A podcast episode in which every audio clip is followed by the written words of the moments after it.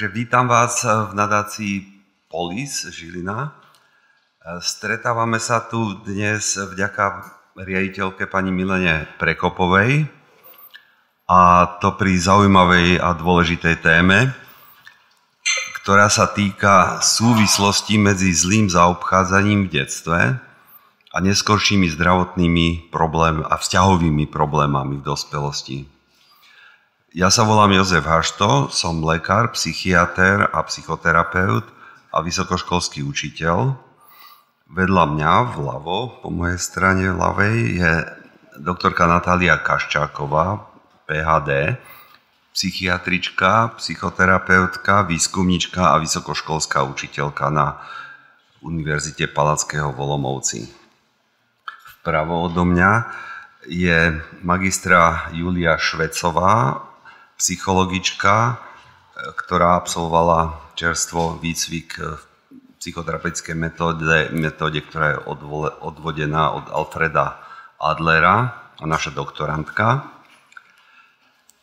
Natália a ja ako klinickí pracovníci sme sa dlhodobo stretávali s ľuďmi, ktorých zdravotné a vzťahové problémy jasne súviseli s ich nepriaznivou životnou skúsenosťou, siahajúcou až do detstva.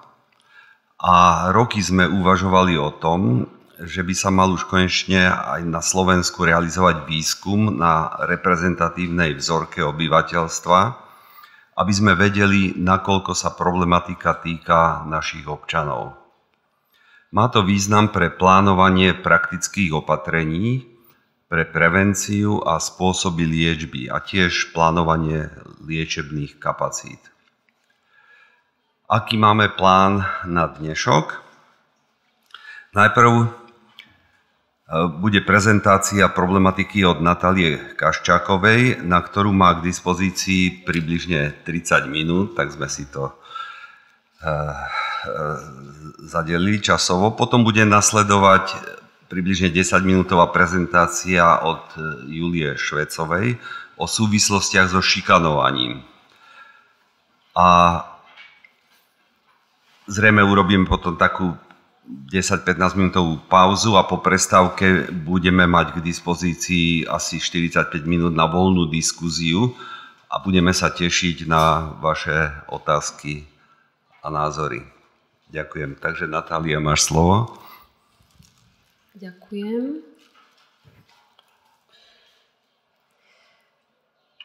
Takže ja začnem tak trošku zo široka takou úvahou o, o tom, akí, sú, akí sme my rodičia a o tom, že vlastne každý rodič je jedinečný a vnáša do svojho vzťahu s dieťaťom svoje, svoju vlastnú históriu, svoju povahu, niekto môže byť viac impulzívny, niekto viacej kreatívny, niekto viac úzkostlivý a citlivý.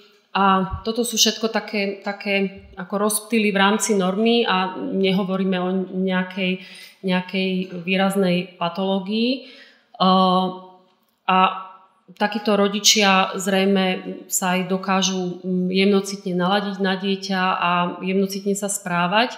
Um, vlastne čo to je také jemnocitné správanie rodiča? Je to, keď uh, rodič reaguje na potreby dieťaťa, uh, odvracia hrozby, poskytuje mu útechu, upokojenie v situáciách, kedy je dieťa vystrašené, sklamané, frustrované alebo nahnevané. A zároveň um, by som ešte dodala, že E, dôležité je aj, aby poskytoval takýto rodič dieťaťu priestor na jeho vlastné um, autonómne fungovanie. Uh, nevždy to tak ale je a sú, um, sú rodičia, ktorí sa rizikovo správajú voči svojim deťom. Um, môže to byť dané viacerými faktormi, bude to nejaká vlastná genetická výbava u rodiča, uh, dieťa môže mať náročný temperament, uh, ten rodič mohol zažívať nejaké vlastné ťažké detstvo alebo je chronicky vystresovaný a tam môže byť tiež viacero faktorov, prečo je rodič chronicky vystresovaný. Buď môže zapasiť e, s chudobou a každý ďalší deň je e, vôbec boj o prežitie, alebo mm, má má viac detí, viac detí za sebou s menším vekovým rozdielom, alebo jedno alebo viaceré deti môžu byť nejako choré, takže ťažšia opatera. Môže ísť o závislého rodiča alebo psychicky chorého rodiča. Môže ísť aj o napríklad o popôrodnú depresiu u matky, ktorá keď nie je zachytená zavčasu, tak e, môže mať veľmi zlé následky aj pre, pre vývoj dieťaťa.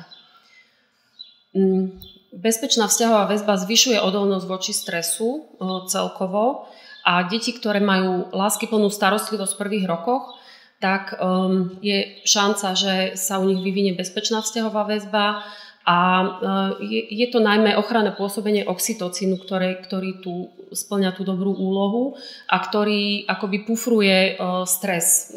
Pretože deti um, sú vystavované rôznym stresujúcim situáciám, aj každé vyšetrenie u lekára, uh, očkovanie alebo proste keď sa, keď sa um, niečo udeje, keď je veľký hluk okolo, to všetko môže dieťa vnímať stresujúco alebo, alebo takisto rôzne faktory, ktoré sú spojené s narodením dieťaťa, o tom budem hovoriť trošku neskôr, tak môže byť stres, ale keď je to ochranné pôsobenie oxytocínu, tak, tak to znižuje stres u dieťaťa. E, dôležité je hlavne to, že nakoľko koľko stresových hormónov má dieťa dlhodobo v mozgu a ako sa vyvíjajú ostatné znaky osobnosti.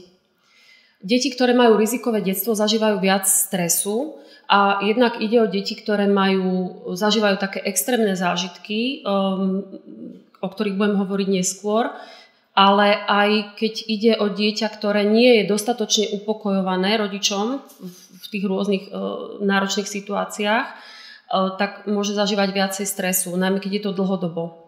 A takéto deti potom um, môžu prežívať svet ako ohrozujúci, celkovo majú také nedôverčivé nastavenie voči svetu, nadmerne si robia starosti, nadmerne, my tomu hovoríme odborne, že ruminujú, hej, nadmerne premýšľajú nad vecami, robia si rôzne scenáre, môžu intenzívne túžiť po odmene a intenzívne sa snažiť o to, aby, aby aj druhí ich uznávali, aby dosiahli nejakú, nejakú, nejaké uznanie, satisfakciu. Eh, alebo môžu byť um, zvýšenie ľahostajný a apatický vo vzťahoch, môžu mať ťažkosti v nadvezovaní vzťahov, v zastavovaní impulzov a, alebo v hodnotení rizik môžu sa púšťať nadmerne do riskantných situácií. Čo je to vlastne teda stres? Môžu to byť aj také, také drobné um, udalosti, ako už spomínaná návšteva u pediatra pre dieťa, alebo keď uh, zapadne dieťaťu hračka, alebo je veľký hluk okolo, alebo náhla zmena prostredia. A, a pre rodičov môže byť stres, keď napríklad dieťa plače, kričí, sú niekde s ním na verejnosti a nevedia, čo s tým, s tou situáciou. Môže sa nadmerne u nich mobilizovať nadmerne stresová odpoveď. Vlastne my sme vybavení na zvládanie stresu takou bezprostrednou telesnou reakciou. To je tzv. reakcia boj alebo útek, fight or flight, za čo je zodpovedný sympatikový systém. Zrýchli sa tep, zrýchli sa dých, zvýšenie sa potíme a sme nastavení na to zvládať stres a situáciu, stresovú situáciu. Ako protiváha existuje parasympatikový systém, ktorý je zodpovedný za upokojenie a za procesy trávenia, Um, a tu na, názorne to vidíte na obrázku, hej, sympatikus, taká aktivita, boj, útek, mobilizácia a parasympatikus, oddych, vstrebávanie živín, od, odpočinok. Ďalej je dôležitý pre zvládanie stresu hormón kortizol, ktorý má dve také hlavné fázy pôsobenia. Najprv nás aktivi, aktivizuje, mobilizuje spolu so sympatikovým systémom. Vďaka kortizolu sme bdeli plne v tej situácii, ktorú musíme zvládnuť, sme nabudení. A potom zase v druhej fáze ehm, už ehm, spôsobí spätnoväzobne, že už sa viacej kortizolu nevylučuje a dochádza k takému mm, flexibilnému uvažovaniu o nejakej stresovej udalosti. E, mm, dokážeme, dokážeme nejak už dobre premyšľať o udalosti a rozmýšľať aj o tom, že ako v budúcnosti budeme reagovať a tak ďalej. A tu na, na tom obrázku vidíte, že ako vlastne ten kortizol um, sa vyplavuje. Um, z hypotalamu ide informácia do um, hypofízy a odtiaľ do kôry nadobličiek. A potom spätno väzobne sa tlmi to vyplavovanie. V rámci zažívania chronického stresu v detstve, keď dieťa zažíva takýto chronický stres, tak môže dochádzať rôznym dysreguláciám a k nesprávnym e, vyladeniam tejto hypotalamo-hypofyzoadrenálnej osy. A čo sa týka kortizolu, tak môže dochádzať k hyperfunkcii, alebo k hypofunkcii. Hej. Pri hyper, uh, hyperfunkcii je zvýšená aj taká základná hladina kortizolu a potom aj pri prídatnom strese sa nadmerne vyplavuje kortizol, čo, čo nie je úplne dobré a nie je to úplne žiaduce. A zase pri hypofunkcii je aj základná hladina kortizolu um, nízka, príliš nízka a nedostatočne sa mobilizuje um, táto os, keď je keď by to bolo žiaduce, aby sa ten kortizol vyplavil, tak sa dostatočne nevyplaví a môže niekedy dochádzať aj k takej asymetrii, že napríklad nadmerne sa aktivuje sympatikus, človek je taký, že sa potí, bije mu srdce a je veľmi, je veľmi taký nabudený, ale na druhej strane má nedostatočnú tú kortizolovú odpoveď, čiže má takú asymetrickú odpoveď. A potom sa môže cítiť veľmi vyčerpane. Um, také kritické obdobia zvýšenej vulnerability a zraniteľnosti tejto hormonálnej, neurohormonálnej osy počas vyvinu je najmä prvých 5 rokov a už prenatálne to začína, teda už počas vnútromaternicového vývinu a potom obdobie puberty a adolescencie je také, je také vysoko citlivé. Vlastne ono počas toho raného detstva dochádza, my tomu hovoríme, že pruning synaps, to je prerezávanie synaps. Niektoré synapsy sa upevňujú a spojenia medzi nervovými bunkami. Tie, ktoré sú najviac používané, tie sa upevňujú a zase zanikajú tie, ktoré už nie sú tak potrebné. Ďalšie také zmeny, ktoré súvisia s traumatizáciou v detstve a ktoré sú dôležité aj pre chápanie vplyvu traumatizácie na zdravie ako také, tak sú zmeny v imunitnom systéme a zmeny v oblasti zápalu. U ľudí, ktorí boli traumatizovaní v detstve, sa zistuje zvýšenie prozapalových parametrov, takže CRP, interleukiny, je tam tiež zvýšené riziko vzniku alergického fenotypu. To sa už môže počas vnútromaternicového vývinu takto nastaviť, že keď uh, už plod uh, má niektoré gény dôležité pre vznik alergie a matka napríklad zažíva zvýšený stres počas tehotenstva, tak môže sa nastaviť uh, alergický fenotyp. Ďalej môžu byť zmeny v mikrobiome, to znamená v zložení črevnej flóry, že už bábetko sa narodí s, nejakým, s nejakou dysmikrobiou, s nejakou nerovnováhou a to spätne môže ovplyvňovať funkciu mozgu. Ďalej, čo pôsobí, je oxidatívny stres, ten umocňuje zápal, môže dochádzať k poškodeniu tkaní, k urychlenému starnutiu buniek, k skracovaniu telomer. Sú dokonca aj také výskumy, ktoré zistujú, že už bábetka, ktoré boli predčasne narodené a boli vystavované množstvu bolestivých procedúr a, a nebol dostatočne tlmený ten stres, tak majú skrátené telomery oproti babetkám, u ktorých to tak, takto nebolo a mali bezproblémový štart. Ďalej sa zistujú zmeny v metabolizme, e, najmä v metabolizme tukov, zvýšenie e, triacylglyceridov, potom toho nezdravého cholesterolu, e,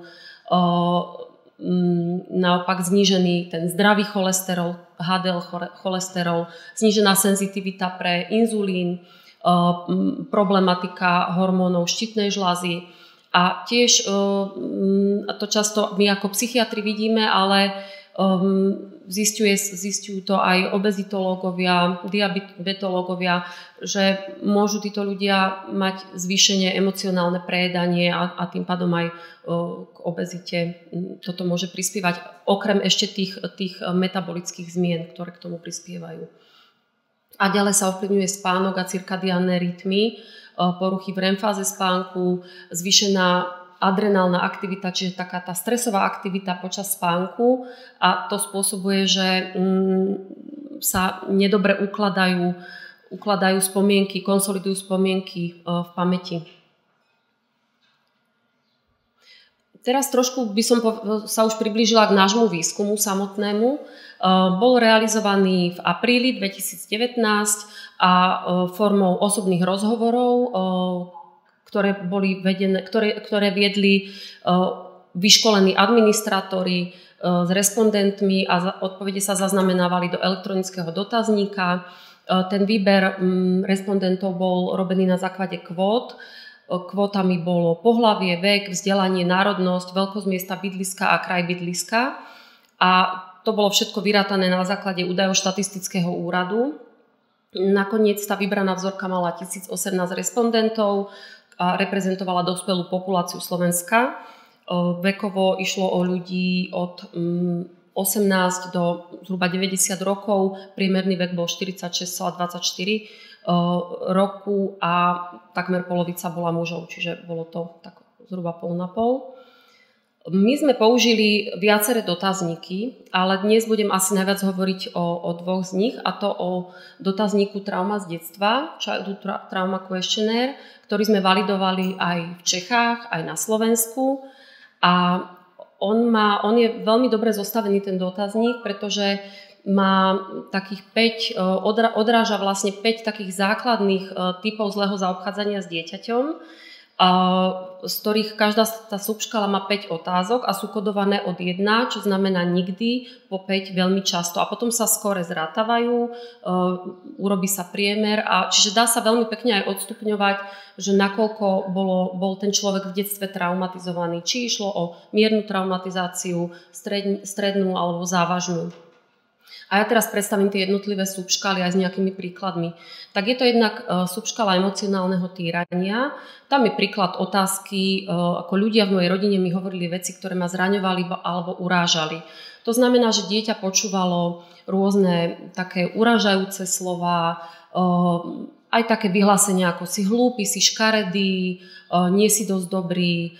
Ďalej mm, je tam aj otázka na to, či sa to dieťa cítilo chcené vôbec a či, či bolo chcené. Mnohí, um, u mnohých pacientov počúvame aj to, že um, išlo o neželané dieťa. A toto je veľmi častá problematika emočného týrania.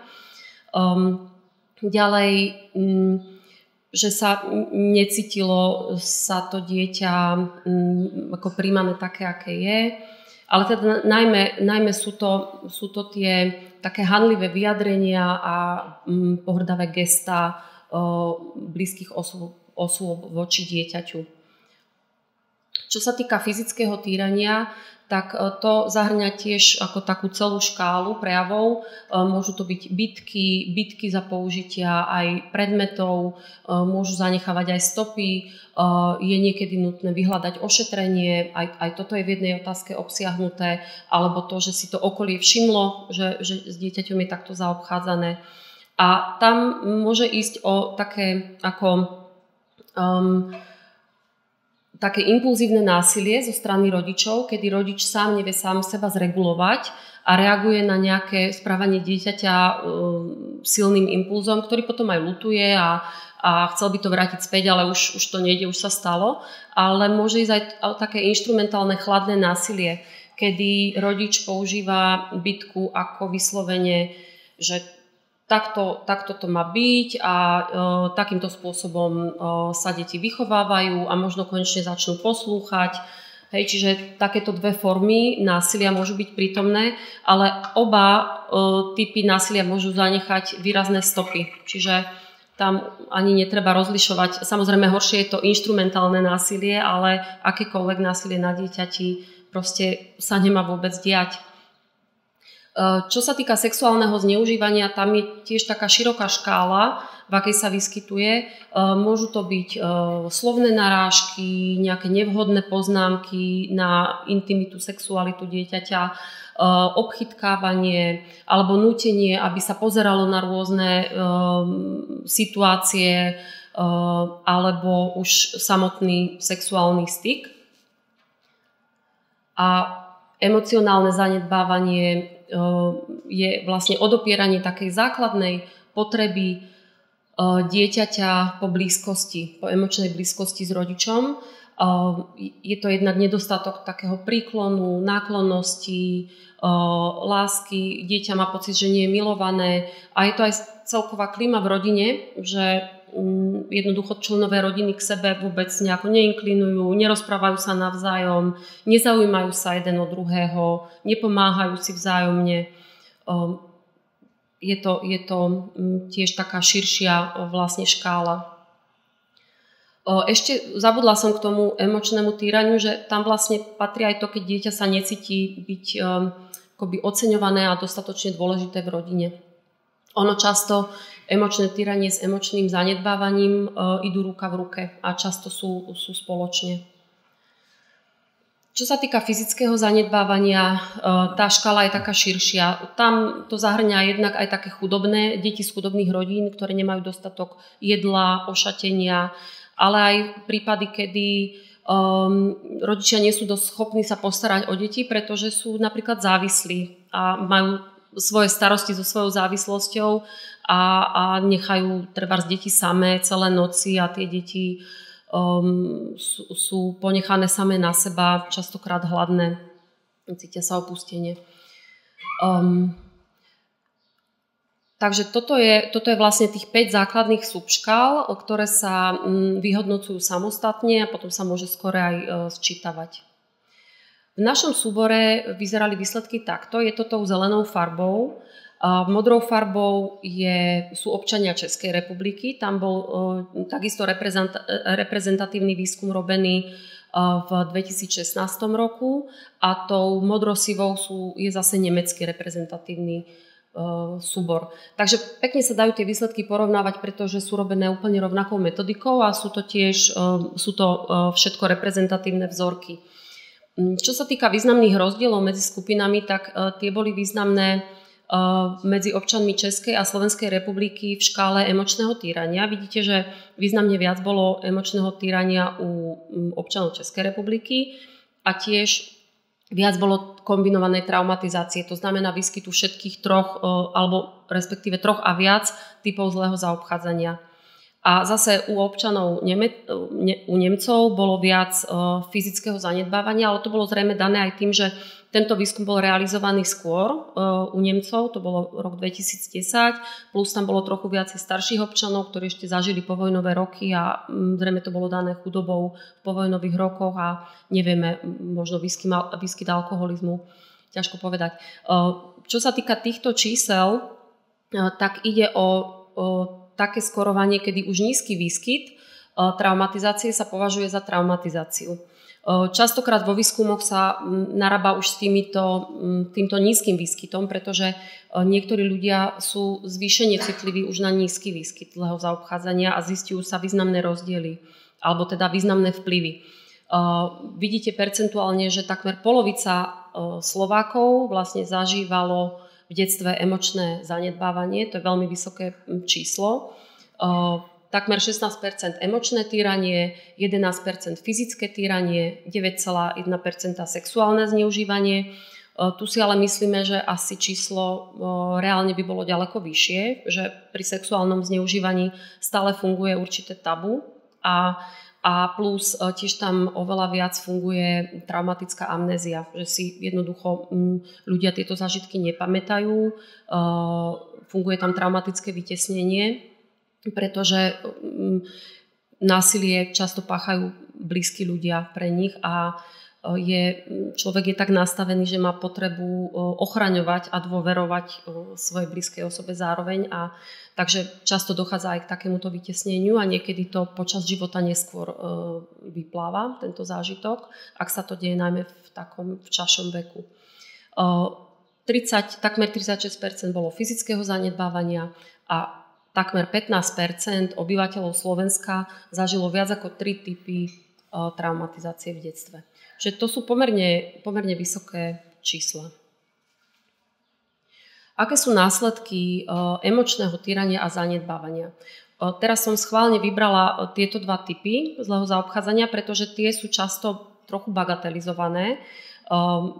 pretože aj v článkoch a vo výskumoch nájdete hlavne, že sa výskumníci zaoberajú fyzickým týraním a bytím a sexuálnym zneužívaním, ale menej sa už zaoberajú emočným zanedbávaním a týraním. A, a teda často zostávajú nerozpoznané tieto typy zlého zaobchádzania. Najmä ak ide napríklad o bohatú rodinu, hej, ktorá je v blahobite, Um, ale veľký dôraz je tam kladený na to, aby dieťa podávalo výkon, športový výkon, kognitívny výkon, aby dosahovalo výsledky, má množstvo krúžkov, ale vlastne vôbec sa neprihliada na jeho mm, emočné potreby a na to, čo vlastne ako dieťa potrebuje pre svoj vývin. Je požadovaná poslušnosť, ignorujú sa detské potreby. A aj keď nie je prítomné napríklad fyzické týranie, tak, tak aj v takýchto prípadoch má emočné týranie a emočné zanedbávanie výrazné následky na vývoj e, dieťaťa. E, v predškolskom e, veku môže ísť o poruchy správania, ako takú trucovitosť, spúrnosť, alebo naopak stiahnutosť a pasivitu. Takéto deti často môžu trpieť úzkosťami, môžu mať problém rozpoznávať pocity svoje, aj pocity u druhých. To ide ruka v ruke často s emočným zanedbávaním, kedy rodičia ani nejak ako neprihliadajú na potreby dieťaťa a dieťa ani sa nemá odkiaľ naučiť, že ako sa vlastne cíti alebo prípadne ich presvedčajú že o tom, že ale veď ty sa nehneváš, veď to nič nie je, že sa potlačajú akékoľvek také tie detské, detské prejavy nespokojnosti a neposlušnosti bežnej čiže tieto deti môžu, eh, majú problém rozpoznávať pocity u, u seba, u druhých a aj v škôlke to môžeme vidieť, že keď sa niečo deje v škôlke, tak nie sú to tie deti, ktoré by utešovali druhé deti, ale skôr ako stoja stuhnuté a nevedia ani eh, ako reagovať. Pretože ne, nemajú úplne, nerozvíja sa im kapacita pre mentalizáciu a schopnosť naladiť sa na druhého. Eh, niekedy dochádza aj k výmene rolí, tzv. parentifikácii, kedy eh, dieťa, aby nejak sa lepšie zadaptovalo na tú klímu, ktorá je v rodine a na tú situáciu, aká tam je, tak viacej sa to dieťa stará o rodiča, než by sa mal rodič starať o dieťa. A toto si nesie tiež následky do, do budúcnosti takéhoto človeka. Ehm, tento slajd som vybrala e, zámerne, aj keď vyzerá pomerne komplikovane, ale e, dnes už vieme veľmi, veľmi ako naozaj do podrobnosti zanalizovať, e, aké následky na vývoj mozgu môžu mať jednotlivé zlé formy zaobchádzania. Tak napríklad verbál, rodičovské verbálne týranie spôsobuje zvýšený objem šedej hmoty v kôre v sluchovej oblasti, to je vľavo hore a dole vidíte aj zniženú integritu e, prepojenia senzitívnej a motorickej kôry pre reč, čiže brokovo a Wernickeho centrum nie sú dostatočne prepojené. E, v strede vidíte, že zažívanie e, domáceho násilia môže spôsobovať znížený objem v zrakových oblastiach a oslabí sa aj vizuálno-limbické prepojenie a vlastne tam sa zistuje, že je, je problém v rámci aj sebaobrazu toho dieťaťa a to aj korešponduje s tými oblastiami kôry, ktoré sú postihnuté. A pri sexuálnom zneužívaní sa zistuje znížený objem v zrakovej kôre a asociačných centrách a e, v oblastiach e, somatosenzorickej kôry pre pohlavné orgány. A to zase korešponduje s tým, že e, takéto ženy alebo muži, ktorí v detstve zažívali sexuálne zneužívanie, tak môžu mať v dospelosti problém s intimitou, s citlivosťou genitálnych partí. Takže naozaj zlé zaobchádzanie v detstve má vyslovene aj svoj odraz v, v mozgu. Traumatizácia v detstve môže negatívne ovplyvňovať kognitívny vývoj a schopnosti učenia. E, na tomto grafe vidíte um, rozdelenie, farebne sú rozlišené jednotlivé typy zlého zaobchádzania a dole uh, vidíte na tej spodnej osi uh, obyvateľe sú rozlož, rozdelení podľa toho, aké vzdelanie dosiahli. Takže e, to B to sú ľudia, ktorí dosiahli len základné vzdelanie, napriek tomu, že už majú viac ako 20 rokov. Hej, takže tam je predpoklad, že už možno ani nedosiahnu vyššie vzdelanie. A vidíte už len podľa tej krivky, to skúsim takto ukázať, že, e, že majú e, významne vyššie vlastne výskyt zlého zaobchádzania vo všetkých oblastiach oproti ľuďom, ktorí dosiahli maturitu a oproti vysokoškolsky vzdelaným. A takisto ľudia, ktorí majú stredné odborné učilište, majú vyšší výskyt emočného zanedbávania a viac ako troch typov traumy oproti vysokoškolákom. Ono, keď si to predstavíte, dieťa, ktoré zažíva doma veľa zlého, a to vieme aj z klinickej praxe od pacientov, že takéto e, deti, respektíve tí pacienti si spomínajú na to, ako v detstve sa im veľmi ťažko učilo a nachádzalo priestor na učenie, pretože buď sa nevyspali kvôli tomu, že doma sa diali zlé veci, nevedeli sa sústrediť na školu, alebo už cestou v autobuse domov sa triasli, že v akom stave nájdu mamu alebo otca. A e, niekedy, mm, ak mali šťastie, tak mali dobrú kamarátku, e, kde sa chodevali učiť. Hej. Aj takéto prípady sú a potom mm, sa to preklopilo tak, že napriek tomu, že to bolo veľmi zlé, tak dosiahli e, veľmi dobré akademické úspechy, pretože jednoducho niekto si všimol ich talent a niekto im pomohol uh, aj v tej oblasti učenia. Čiže nie je to určite niečo, čo nie je nezvratné, ale, ale treba s tým rátať uh, u detí. A um, asi toto by aj mohlo byť niečo, čo by aj učitelia mohli uh, si všímať um, u, u svojich žiakov.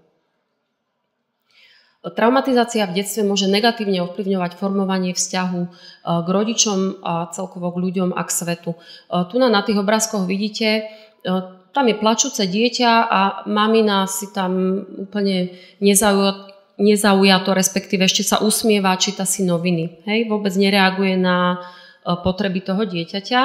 Dole je nejaká puberťačka, ktorá má sluchatka v ušiach, mama sa aj snaží nejak ako prihovárať a je taká, taká ako veľmi zrejme naliehavá a to dievča si ju nevšíma. Hore vidíte hádku partnerov a dole zase rodinu, je tam, nie je tam otec, je tam len matka s troma deťmi. Tie staršie deti sú každé samo, osobitne a to mladšie sa lepí na maminu. Čiže tam tiež vzťahovo to nejako ne, neladí, nie je to v poriadku. My sme použili dotazník, ako prežívam blízke vzťahy, ktorý sme aj validovali v českom prostredí a mm, Julia ho validovala v slovenskom prostredí. Je to seba posudzovací dotazník opäť, kde sa vyjadruje súhlas či nesúhlas s tvrdeniami, ktoré reprezentujú dve dimenzie vzťahovej väzby, a to jednak vzťahovú úzkostnosť, e, napríklad obava zo straty lásky partnera alebo partnerky a vzťahové vyhýbanie tam sú, tie otázky sú formulované reverzne, takže napríklad e, je pre mňa ľahké prejavovať náklonnosť voči partnerke a potom sa to reverzne hodnotí.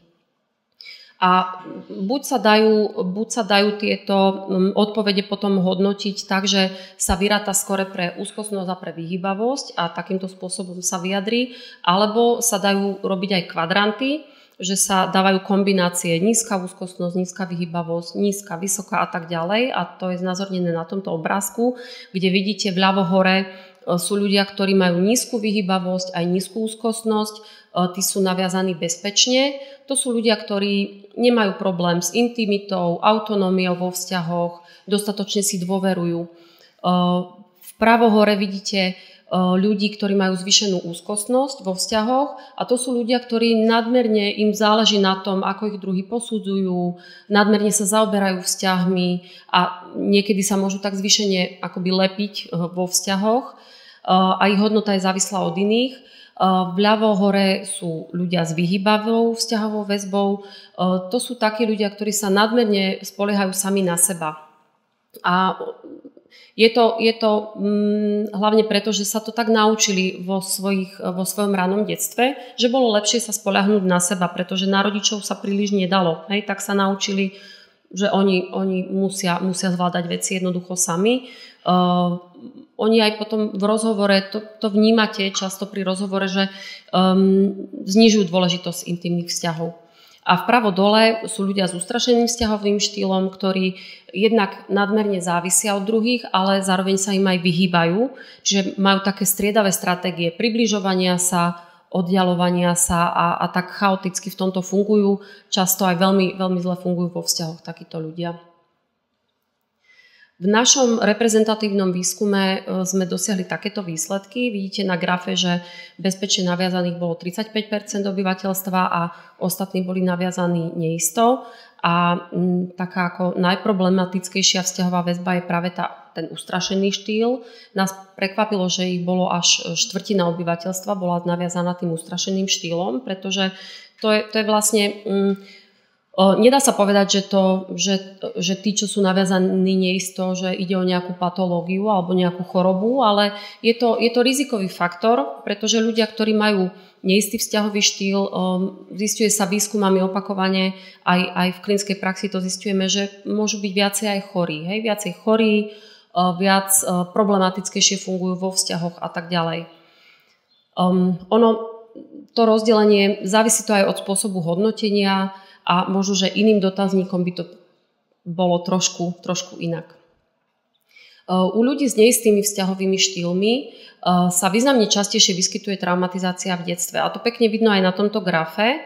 A e, ľudia s ustrašeným vzťahovým štýlom, to, je, to sú tie stĺpce úplne vpravo, tak aj graficky to vidíte, že majú najvyšší výskyt vo všetkých typoch zlého zaobchádzania a dokonca je významne vyšší než u všetkých ostatných vzťahových štýlov. Čiže nielen oproti bezpečnému, ale aj oproti zapletenému a vyhybavému vzťahovému štýlu. Čiže naozaj tí, tí s ustrašeným vzťahovým štýlom sú najviac rizikoví a najviac je zastúpená u nich aj traumatizácia v detstve. Aký majú neisté vzťahové štýly vplyv na zdravie a správanie sa v chorobe?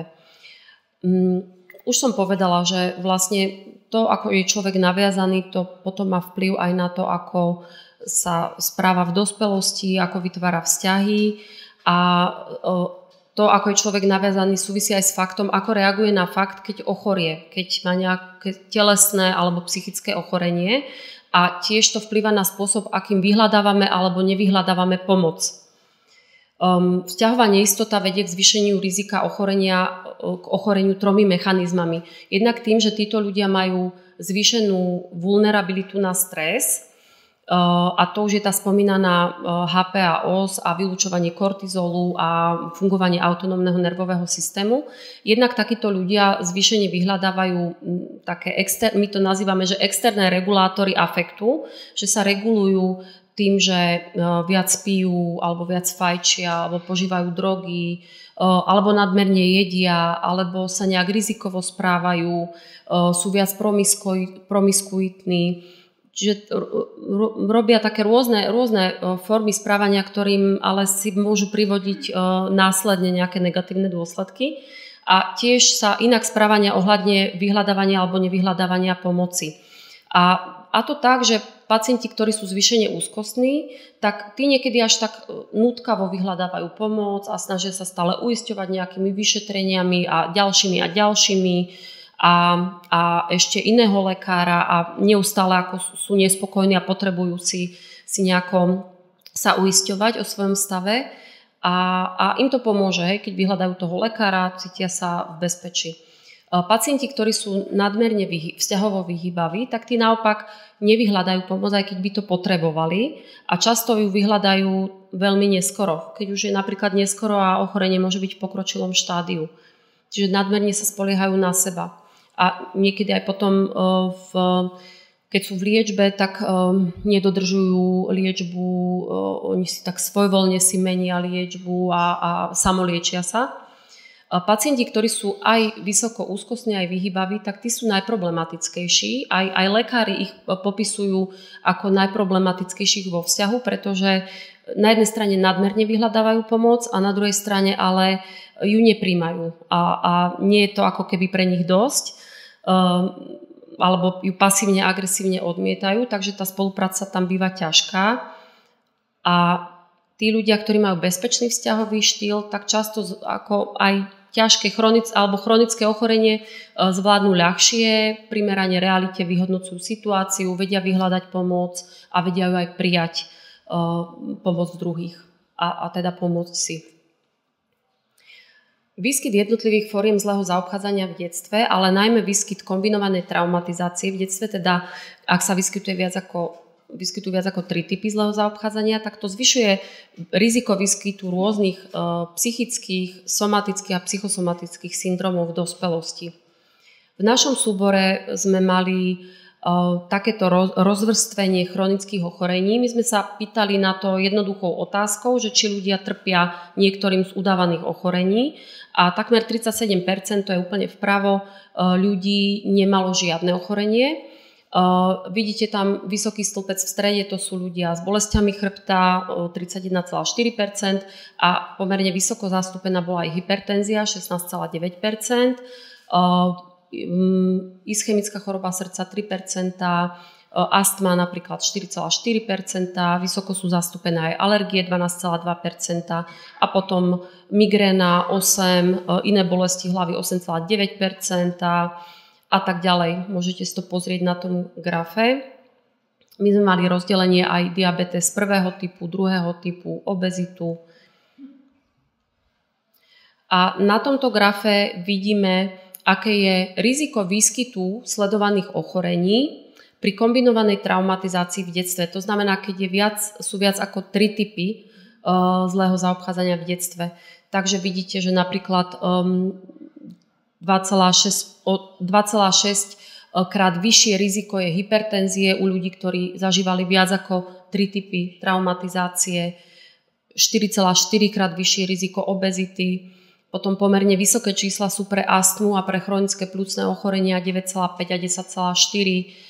Um, ďalej pre rôzne bolestivé stavy, migrénu, artritídu, bolesti neznámeho pôvodu je to odds ratio 4,1 až 7,9% 7,9 krát vyššie riziko, čo je pomerne vysoké, ale úplne najvyššie číslo uh, je pre výskyt úzkosti a depresí a to vidíme aj v našej praxi eh, psychiatricko-psychoterapeutickej, že množstvo ľudí, ktorí chodia s úzkosťami a s depresiami, tak zažívali nejakú traumatizáciu v detstve. Nie všetci samozrejme, je, hrá tam veľkú rolu aj genetika, ale aj z tohto výskumu vidíme, že to odds ratio je vysoké. Uh, tie analýzy boli, um, boli adjustované na vek a pohlavie, čiže to bolo zohľadnené.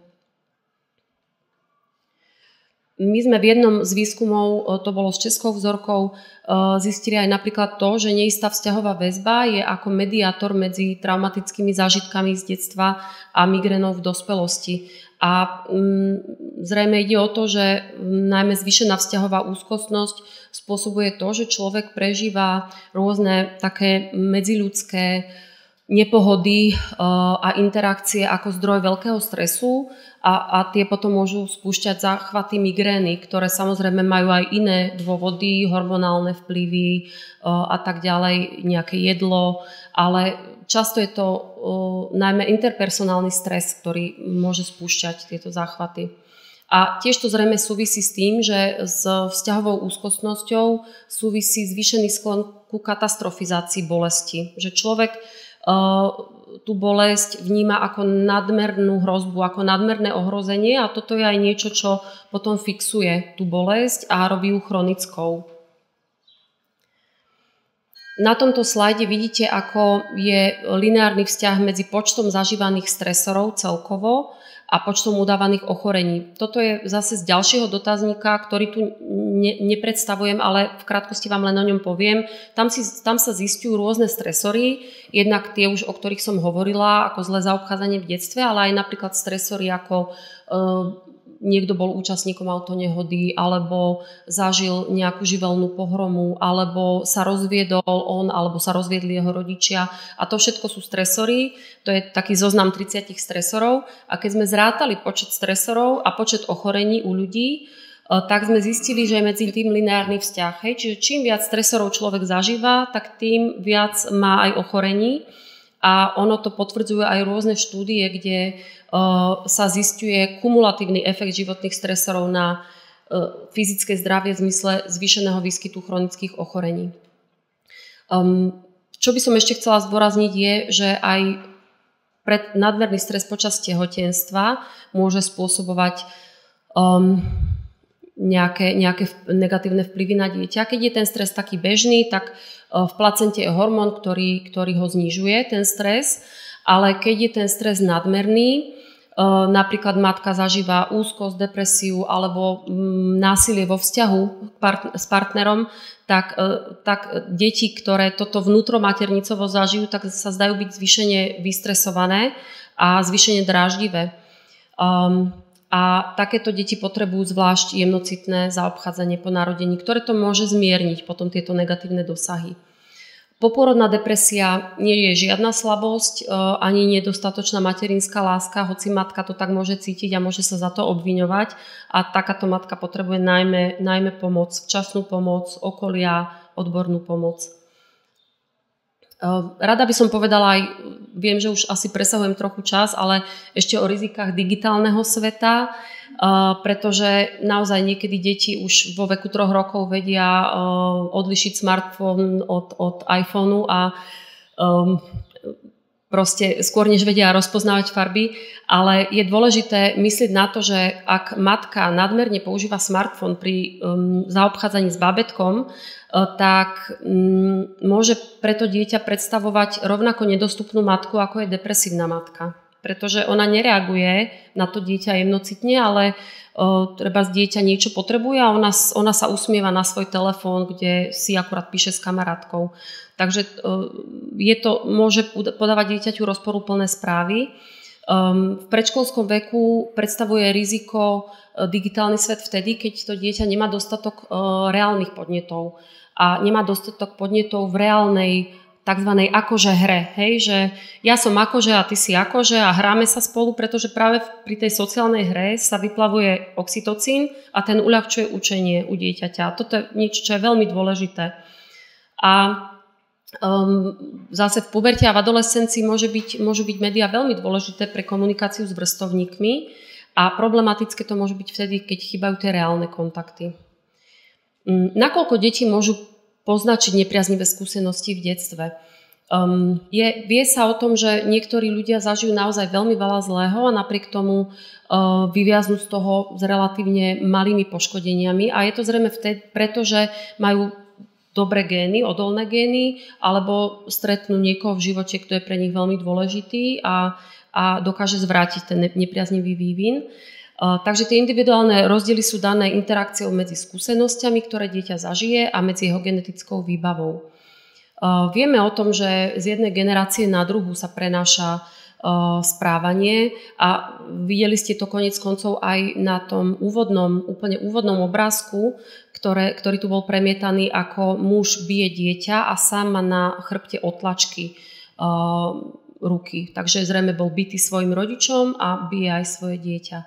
Takže um, vlastne, vlastne cez opakovanie zažitých vzorcov správania sa môžu prenášať nepriaznivé skúsenosti na ďalšie generácie.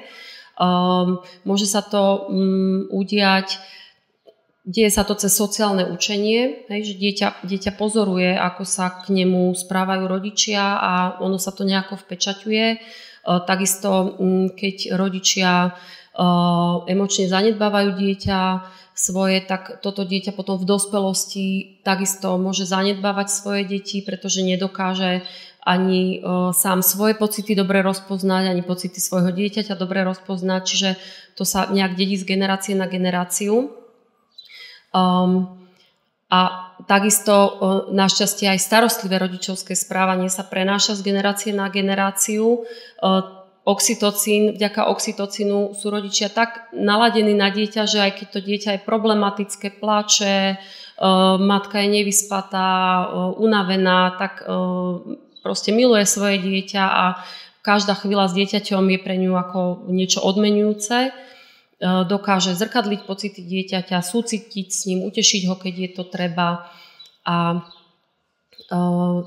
je tam zrejme v hre aj to, že, že sa potom zvyšuje počet oxytocinových receptorov aj u toho dieťaťa a lepšie potom uh, dokáže aj v neskorších vzťahoch takéto dieťa reagovať na situácie, kedy je, má dobrý kontakt s druhým a, a vyplaví sa mu aj pritom dostatok oxytocínu. Rodičia s dobrou schopnosťou mentalizovať sa vedia citlivo naladiť na dieťa a jemnocitne reagovať na jeho, podpory, na jeho potreby. A rada by som ešte ukázala obrázok z knižky Kruh bezpečia, ktorý, ktorý pekne znázorňuje, ako je vlastne dôležitá tá bezpečná základňa, preto aby dieťa malo podporu pre skúmanie svojho sveta a objavovanie svojho sveta, ale zároveň je pre ňo dôležité, aby rodič na ňo dohliadal, aby sa z neho tešil, aby mu pomohol, keď je to treba, užíval si s ním a potom, aby uvítal návrat k nemu uh, s tým, že um, aby sa s ním potešil, keď e, sa dieťa teší zo svojho objavovania a zároveň aby ho utešil, keď to potrebuje. A takže je dôležité, aby bol rodič vždy väčší, silnejší, múdrejší, Eh, láskavý. Eh, vždy, keď je to možné, nasledoval potreby dieťaťa, čiže je dobre sa aj nechať ním viesť, lebo tie deti zväčša vedia, že čo, čo potrebujú a stačí len ich pozorovať a nechať sa nimi viesť, ale zároveň, aby v situáciách, kedy je to nevyhnutné, prevzal vedenie. Takže také zhrnutie. Eh, naše zistenia svedčia pre súvislosti medzi ranými skúsenostiami v detstve, prežívaním stresorov v dospelosti a psychickým a telesným zdravím v dospelosti. Rozsah e, problematiky traumatizácie a neistých štýlov v bežnej populácii je výzvou pre preventívne a terapeutické programy. A aké sú možnosti sekundárnej a primárnej prevencie? Tak jednak, aby sa zvyšovalo povedomie obyvateľstva o negatívnom vplyve ranej traumatizácie na zdraví, to, o to sa snažíme aj dnes, aby sa spoločnosť eh, teda citlivila pre túto tému a tým pádom sa dokáže aj viac zachytiť eh, takýchto javov spoločnosti a následne včasne riešiť problém, buď sociálne, psychologicky, ale prípadne psychiatricky a psychoterapeuticky. A ako dôležitá sa nám javí aj prevencia rizika transgeneračného prenosu traumy a prenosu neistej vzťahovej väzby z generácie na generáciu, tam sa ukazuje, že kvalitná psychoterapia v trvaní aspoň 9 mesiacov môže napomôcť k rozvinutiu komplexnej empatie a cez um, korektívnu emočnú skúsenosť, eventuálne ak je to potrebné cez spracovanie traumy. Um, tiež ako dôležité sa nám javí podporovať bezpečnú vzťahovú väzbu a to už cez programy, ktoré oslovujú tehotné ženy a tiež rodičov, mladých rodičov a vychádzajúce z poznatkov vzťahovej väzby, zaistenie optimálneho tehotenstva, pôrodu a poporodného bondingu a tiež preventívne programy zamerané na zvyšovanie odolnosti u detí aj dospelých. A na záver dovolte, aby som vám mm, ukázala aj zo pár titulov, ktoré sú zamerané na túto tematiku, hormón blízkosti, bezpečná vzťahová väzba, to je, to je práve knižka, ktorá vychádza z programu SAFE pre tehotné ženy a potom rok po pôrode, to je, to je ten zelený obal. Potom eh, vľavo dole vzťahová väzba od Jozefa Hašta, ktorá je dostupná už len elektronicky. Potom už spomínaný kruh bezpečného rodičovstva. Eh, tej bezpečnej vzťahovej väzby hore? Kruh bezpečia, to je, to, to je Hoffman, to je trojica autorov Hoffman, Campbell. Môže, môžete si tam zobrať vizitku na vydavateľstvo F a tam to nájdete. Áno, z toho boli tie, aj tie obrázky a to je, to je niečo, čo je veľmi, veľmi také podnetné pre rodičov, pre deti v každom veku. Hej? Aj pre maličké deti, aj pre väčšie deti. Ďalej knižka Deep z hľadaní sebe, sa, seba samého, to je terapia hrou, veľmi názorná príručka.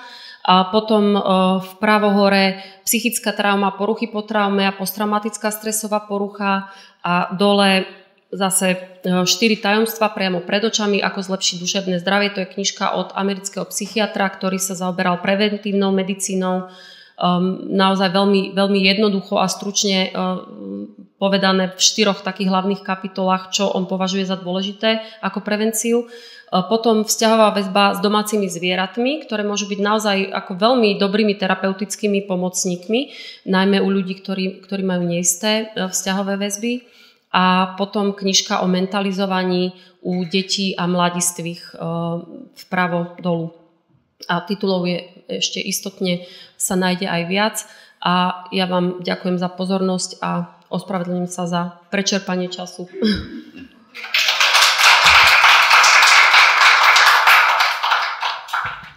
Ďakujem, Natália. teraz som trochu na pochybách, že ako budeme pokračovať, že či si dáme hneď teraz pauzu, ako ste na tom, alebo že by ste vydržali ešte, aby sme to mali také celé ucelené, že by ešte kolegyňa Julia e, povedala o šikanovaní. A ja si uvedomujem, že Natalia nezriedka použila nejaké, nejaký odborný termín alebo nejaké cudzie slovo, ktoré nemusí byť úplne bežné pre vás. Nemajte vôbec zábrany sa pýtať na to, e, čo ste nerozumeli, ale to by som navrhoval, že by sme to, e, že diskuziu by sme presunuli až po prestávke. A teraz, e, ako ste na tom, vydržíte ešte tých asi 10 minút? Julia, trúfate si na desiatých minútach? Je, je to tiež veľká, veľká téma, ale Julia slub, slubuje, že to stihne. No všimnite si ten obrázok, ten vybrali, vybrala uh,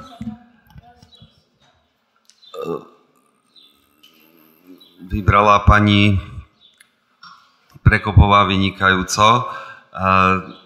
Natália to spomenula, je tam pravdepodobne tá otec alebo vychovávateľ, ktorý, ako vidíte, bol sám bytý, má tam stopy po, po ruke červené a sám bije e, svoje decko alebo zverené decko. To je o tom transgeneračnom prenose. Takže ideme na šikanu. Ja by som vám rada predstavila teda náš výskum v téme šikanovania. Rovno si to aj prepnem. Aha. My sme v podstate používali tento dotazník ACIQ, alebo teda dotazník, ktorý sa zameriava na nejaké také akoby zlé skúsenosti v detstve vo všeobecnosti a aby ste mali takú lepšia, lepšiu predstavu o tom, že na aké otázky museli respondenti odpovedať, tak vám chcem predstaviť aj tie, tie jednotlivé konkrétne oblasti, ktoré boli pozorované alebo skúmané. V úvode vlastne každý respondent e, dostáva informáciu o tom, čo je šikanovanie, pretože je dôležité vlastne tomu respondentovi akoby vysvetliť, že šikanovaním nie je, ak sa dve mladistvé osoby s rovnakou silou hádajú alebo bojujú, alebo sa nejak vzájomne doberajú. Alebo častokrát tým, že tá téma šikanovania je teraz v súčasnosti e, skloňovaná aj v médiách, tak sa používa niekedy nesprávne na základných školách, že deti pomenovávajú niečo ako šikanovanie, aj keď je to nejaká šarvátka medzi nimi. A tam je dôležitá tá hranica toho, že kedy už to prestáva byť príjemné tomu druhému zúčastnenému. Takže mm, respondenti teda odpovedali na to, že keď vyrastali, tak počas prvých 18 rokov života či mali tieto skúsenosti. Najskôr teda označujú, ako často boli šikanovaní, tam majú teda 5 možností. Môžu označiť buď častokrát, párkrát, raz, nikdy, alebo odmietli odpovedať. Možno niekomu môže byť také zvláštne, že je tam tá možnosť raz, pretože často sa v literatúre stretávame s tým, že ak to máme označovať ako šikanovanie, tak by to mala byť nejaká opakujúca sa udalosť, alebo teda ten fenomén šikanovania ale zase v iných zdrojoch môžete nájsť aj tú informáciu, že stačí raz, pokiaľ je to závažná mm, udalosť, teda závažný čin a ten dopad na mm, psychické prežívanie jedinca. A tu na už vidíte tie konkrétne otázky, teda akým spôsobom boli šikanovaní a môžu respondenti vlastne v tomto dotazníku označovať aj viacero možností.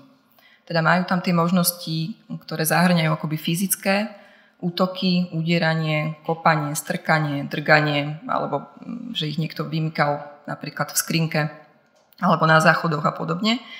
A potom sú tam posmešky kvôli nejakej etnickej príslušnosti alebo rase, národnosti, farbe pleti alebo kvôli nejakému vierovýznaniu, teda náboženskému presvedčeniu.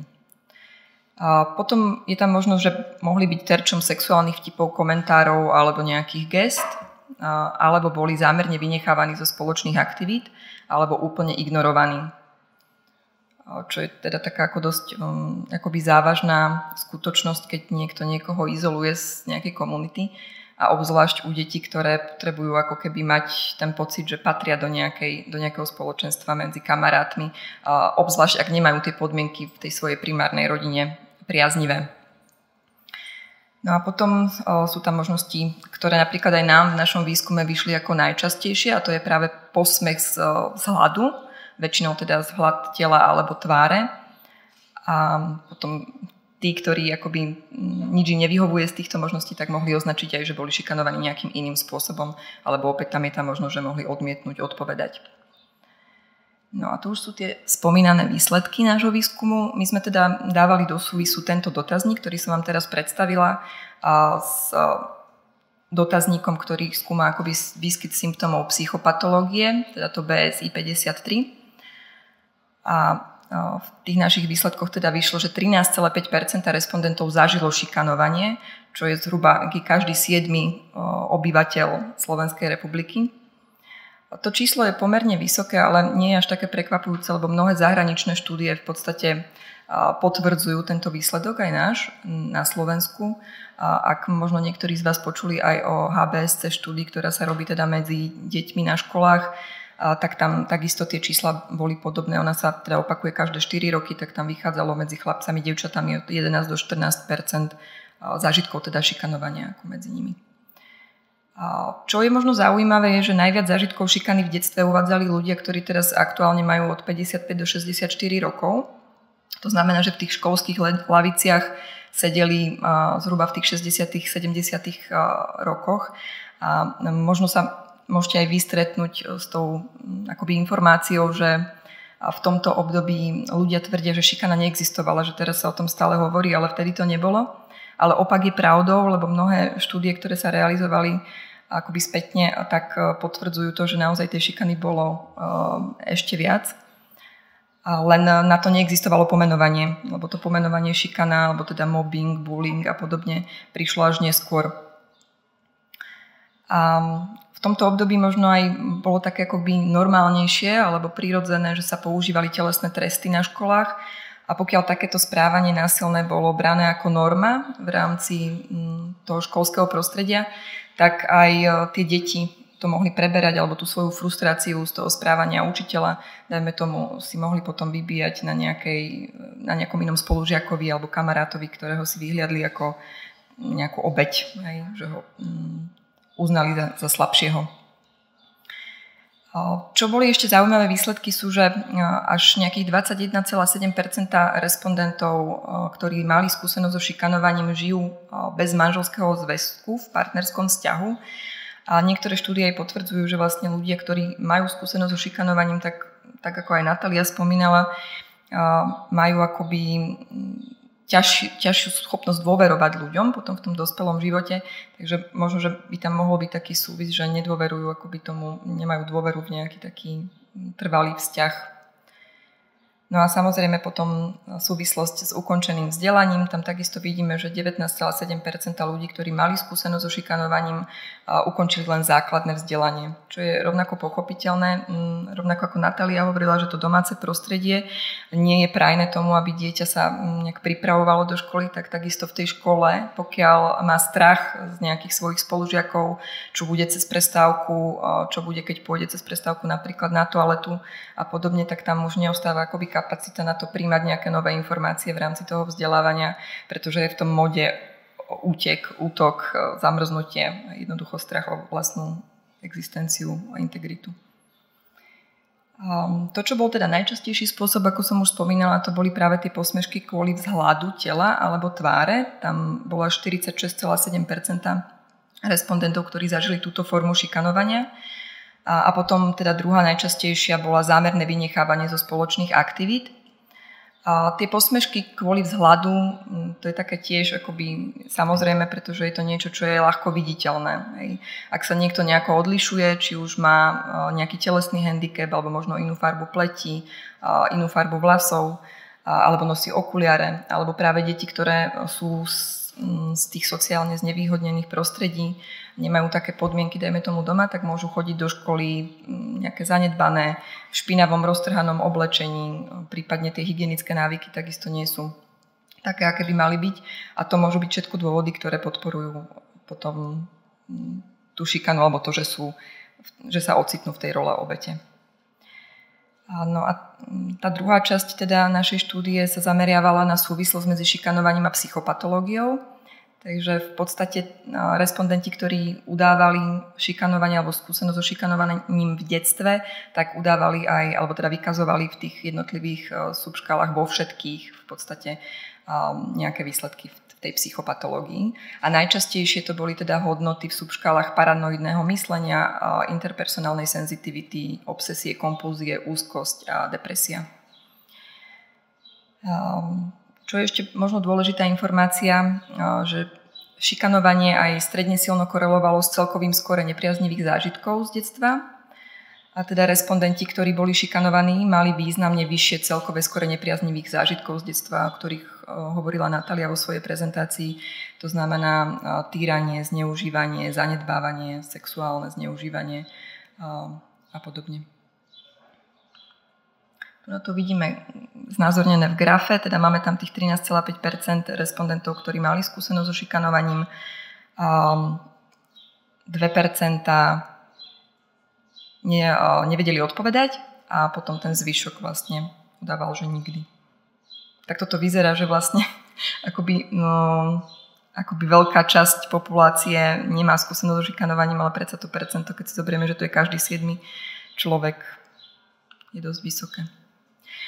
Tu navidíte tie jednotlivé spôsoby, alebo teda formy šikanovania. To, čo bolo najčastejšie, teda sú tie posmechy kvôli vzhľadu, potom posmešky kvôli vzhľadu, potom tam máme to zámerné vynechávanie zo spoločných aktivít, čo napríklad často sa teraz deje aj v rámci mm, kyberšikany, keď sa bavíme o tom, že deti aj vlastne v rámci dištančného vzdelávania boli o mnoho častejšie v tom online priestore a vytvárajú si tam rôzne skupiny, v ktorých komunikujú, takže toto akoby je fenomén, ktorý sa dá, alebo forma šikany, ktorá sa dá ľahko uplatňovať aj v tom kyberpriestore, že vyčleníme niekoho alebo z tej skupiny znemožníme mu komunikovať s ostatnými, alebo aj tie posmešky a všetko toto sa dá preniesť aj do tohto prostredia. A potom na treťom mieste máme fyzické nejaké útoky. No. A ešte by som vám v závere chcela predstaviť model, ktorý sme kolegami vytvorili v rámci tejto štúdie. A tento model teda znázorňuje vzájomné vplyvy traumatizácie v detstve, šikany a psychopatológie, teda môžete vidieť, ako sa jednotlivé fenomény, ktoré mm, sú súčasťou toho procesu šikanovania, navzájom ovplyvňujú. A tam dole, neviem, že či to teraz ja budem vedieť ukázať. Tuto. Vidíme zlé zaobchádzanie v detstve, ktoré teda môže spôsobiť traumatizáciu dieťaťu a to, že to dieťa je traumatizované, že teda má tie zlé podmienky v tom rodinnom prostredí, tak môže byť takým dobrým podhubím na to, že sa potom neskôr v tých školských časoch stane obeťou, ale zároveň môže byť aj v tej roli agresora. Tam je ešte možno dôležité povedať, že niekedy aj z obete sa môže stať agresor, um, že môže ako keby prejsť do toho modu, že sa začne brániť, alebo možno príde na to, že sa môže aspoň takto začleniť do nejakej skupiny, ak sa pripojí k tým agresorom potom neskôr, alebo to môže byť forma akoby odplaty. No a potom tam vidíte šípku, ktorá prepája traumatizáciu v detstve s psychopatológiou. To znamená, že teda to, čo sme si hovorili, že môže mm, akoby tá traumatizácia spôsobiť potom výskyt psychopatológie alebo rozvinutie nejakých symptómov v neskoršom veku ale samotná psychopatológia môže byť zároveň aj e, príčinou alebo teda nejakým takým akoby kritériom, prečo sa niekto rozhodne niekoho šikanovať. Často máme e, teraz na základných školách deti, ktoré sú integrované s rôznymi diagnózami, napríklad e, s poruchou aktivity a pozornosti, s autistickým spektrom, možno s mentálnymi subnormami a s rôznymi inými diagnózami. Takže možno tá odlišnosť ich niektorá, tá integrácia nie je úplne neprebehne tak, ako by mala, tak môže byť takým rovnako dobrým podhubím pre vznik šikany.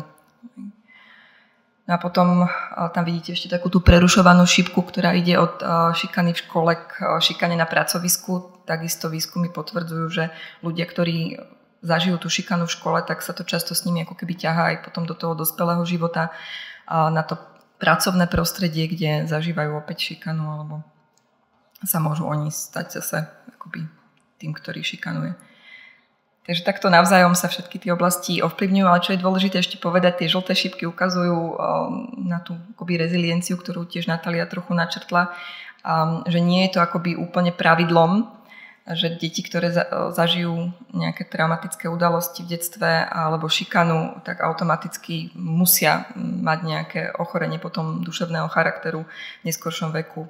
Hej, že to závisí od toho, ako potom napríklad aj um, majú skúsenosť napríklad um, stretnúť niekoho, nejakú osobu, ktorá im nahradí ako keby ten model tej bezpečnej vzťahovej osoby, pri ktorej v tom vzťahu to môže mať na nich akoby liečivý, liečivý efekt. Neviem, či chcete aj niečo doplniť vy možno k tomu modelu, pán profesor? Ja myslím, že by sme to mohli nehať na uh, debatu diskusiu. po prestávke, na, na diskusiu. Mm-hmm. Takže uh, môžeme urobiť pauzu teraz nejakých 10-15 minút a tešíme sa na vaše otázky alebo komentáre alebo poznatky.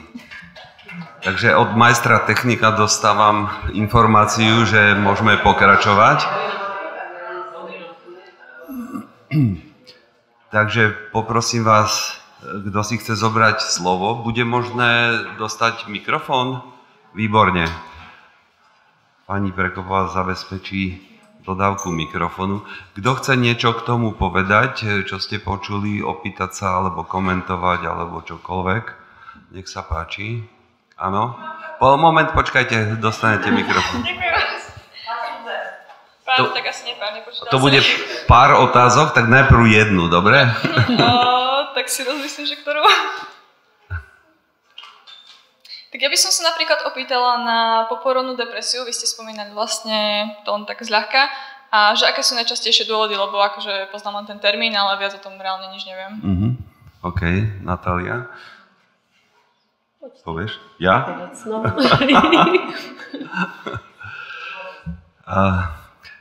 Poporodná depresia môže sa objaviť po porode ako prvá depresívna epizóda v živote tej ženy, alebo môže ísť o opakovanie predchádzajúcich depresí, ktoré už tá žena mala v minulosti a znova sa to objaví e, po pôrode. Nie je celkom jednoduchá tá diagnostika, lebo existujú aj také poporodné blues, to sú, ktoré nie sú depresie, ale e,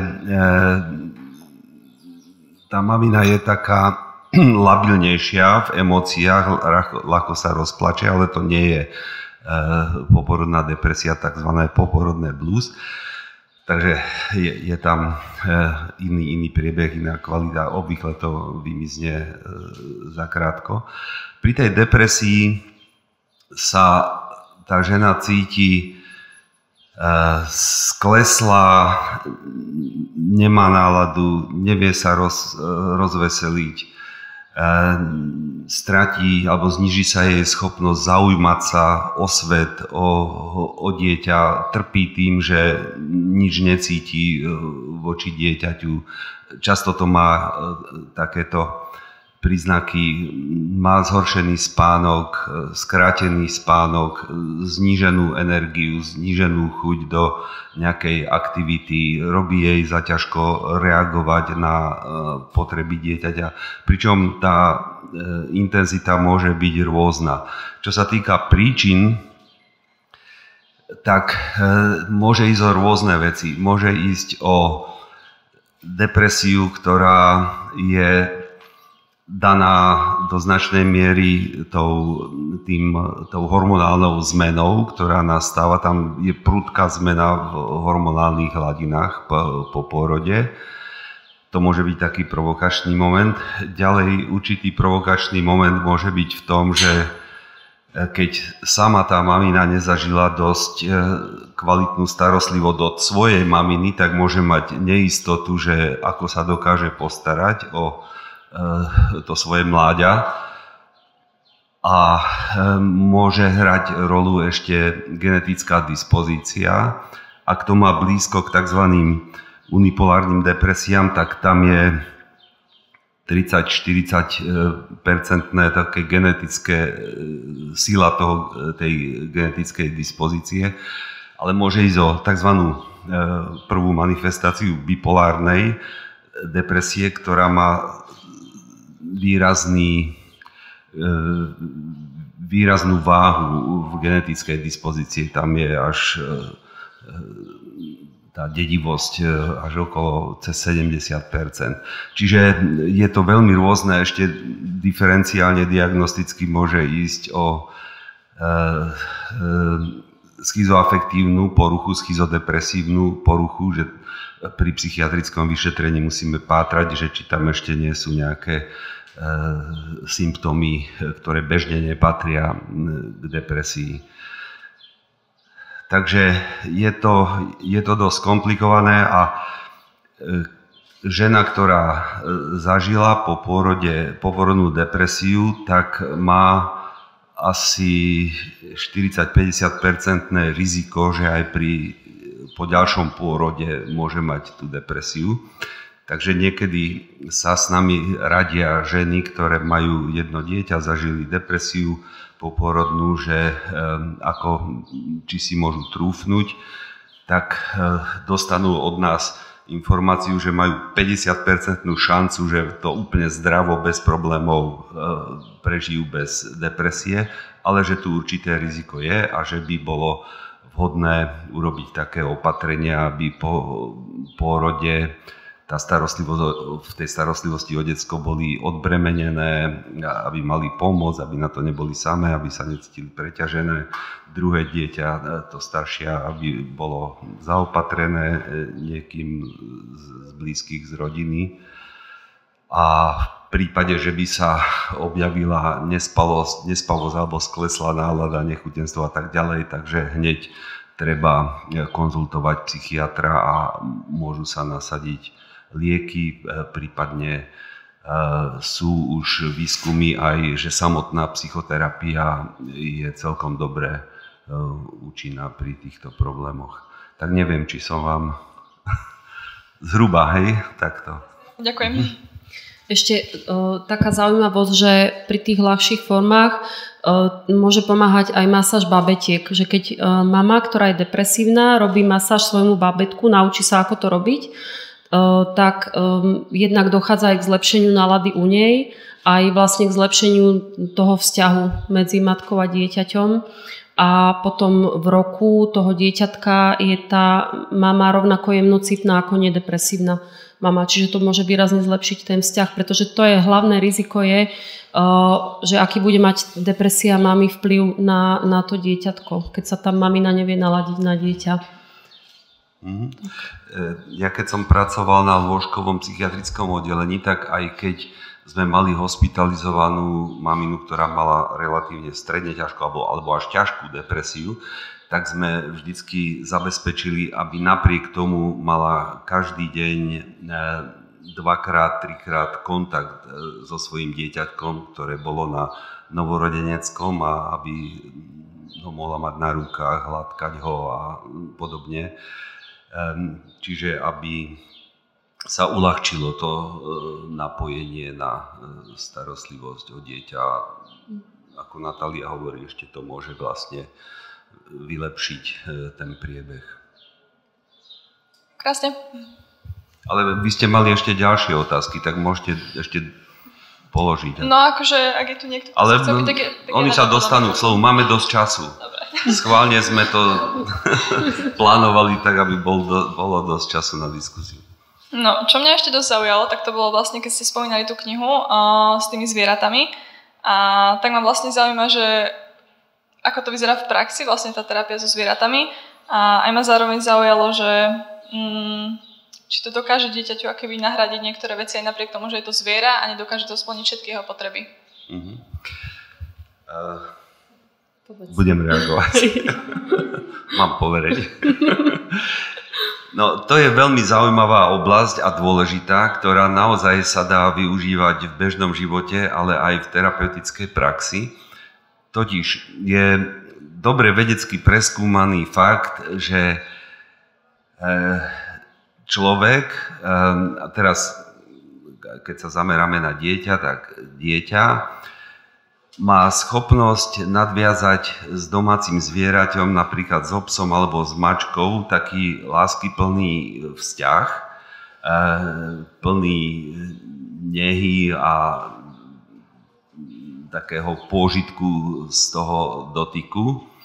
A Natália opakovane spomínala ten hormón oxytocín, tak sa skúmalo, že ako vlastne u človeka, čo sa deje s tým hormónom, ktorý má taký upokojujúci efekt na človeka.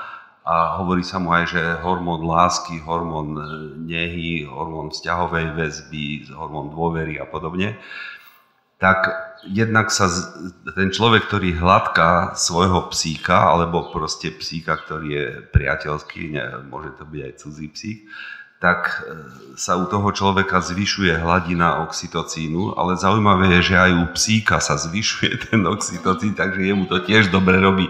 Kto máte domáce zvieratá, tak to poznáte. A u psov najlepšie pôsobí, keď sú hladkaní tak, že po strane tela, takto e, po, po, po dĺžke. Ale majú radi aj tak za uškami a tak všelijako. No ale zaujímavé je, že E, decka, ktoré majú narušený vzťah so svojimi rodičmi a majú tzv. tú dezorganizovanú vzťahovú väzbu. E, Natália v jednom slajde tam použila aj synonyma, že ustrašená vzťahová väzba, čiže oni aj túžia po blízkosti, aj sa hrozne boja tej blízkosti, takže sú v takom, takej pasci tak aj tieto decka dokážu voči tým, povedzme, psíkom priateľským prepnúť do takého módu regulačného a emočného, že cítia pokoj a taký nežný vzťah k tomu zvieraťu a keď sa to deje v ordinácii lekára alebo psychoterapeuta, tak ľahšie nadviažú aj vzťah E, taký konštruktívnejší s tým terapeutom, hej, že to uľahčuje vlastne potom e, tú terapiu. E, taký významný etológ Konrad Lorenz, ktorý dostal Nobelovú cenu za etológiu, tak hovorí, že, že odporúča v rodinách, aby mali psov, že podľa jeho pozorovania nebolo to oprené o nejaký nejaký výskum, ale on bol veľmi dobrý pozorovateľ, že tie decká e, sú empatickejšie potom, vedia sa lepšie vžívať do sveta druhých bytostí, teda cez zviera aj e, do tých ľudských bytostí. A Nadália hovorila o tom význame e, aj empatie, aj dôvery voči druhým ľuďom a svetu. Takže môže to byť také dobré premostenie. A tie decká podľa Lorenca aj lepšie čítajú emócie u ľudí, že sú vnímavejšie na e, mimické e, hlasové prejavy. Takže asi toľko. Tá kniha, ktorú tu, neviem, či ešte tam je, vzťahová väzba s domácimi zvieratmi, tak tá, tá je mimoriadne kvalitná, dobre napísaná a takí špičkoví svetoví odborníci na tú tému vzťahovej väzby ju napísali a je tam veľmi dobre napísaná kapitola o vzťahovej väzbe. Takže inak teraz počas pandémie, že sa veľmi zvýšil nákup e, psov a mačiek, čo je dobrý. To, to bolo dobré riešenie pre tých ľudí, ktorí sa cítili alebo trpeli tým, že sú izolovaní od ľudského sveta. Ďalší dobrý dôvod, áno. Ale to sa dá riešiť aj tak, že si požičia od suseda psa, ale to, to, myslím si, že tam išlo aj o tú uh, pohodu. Dokonca pes môže pomáhať aj pri panickej poruche. Ja mám jednu pacientku, ktorá má ťažkú panickú poruchu a ten pes, ktorý ju sprevádza, dokáže rozpoznať, kedy sa blíži záchvat podľa určitých signálov jej dokáže vtedy prísť za ňou nejako sa jej proste dotknúť, vraj dokáže podať aj vodu, keď to potrebuje. Takže hej, je to, je, to, je to tak, psi dokážu aj toto, len u nás na Slovensku to stále ešte nie je ako uznané ako asistenčný pes v týchto prípadoch, tak uh, snáď to časom bude, lebo jej to pomáha veľmi v jej prípade. A u nej bol problém zaobstarať si psíka bol a ty problém, si že, ako pomohla k tomu? že sociálna poisťovňa jej to ne, ako neuznala jej to, čiže nezískala toho asistenčného psa, a, ale m, nakoniec uh, si pomohla zbierkou. Mm.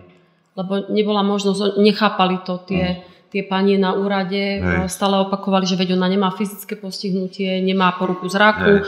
tak ja som sa snažila vysvetliť, že ale má takéto, takéto prejavy a Hej. e, v zahraničí to bežne funguje, ale u nás proste zatiaľ to je To je, nepriechodné. to je bežný fenomén, že uh, sa v spoločnosti podceňujú psychické poruchy, No. pričom Hej. taká poriadna depresia alebo panická porucha môže človeka dosť úplne, alebo aj úplne vyradiť zo sociálneho života aj v schopnosti starať sa o seba.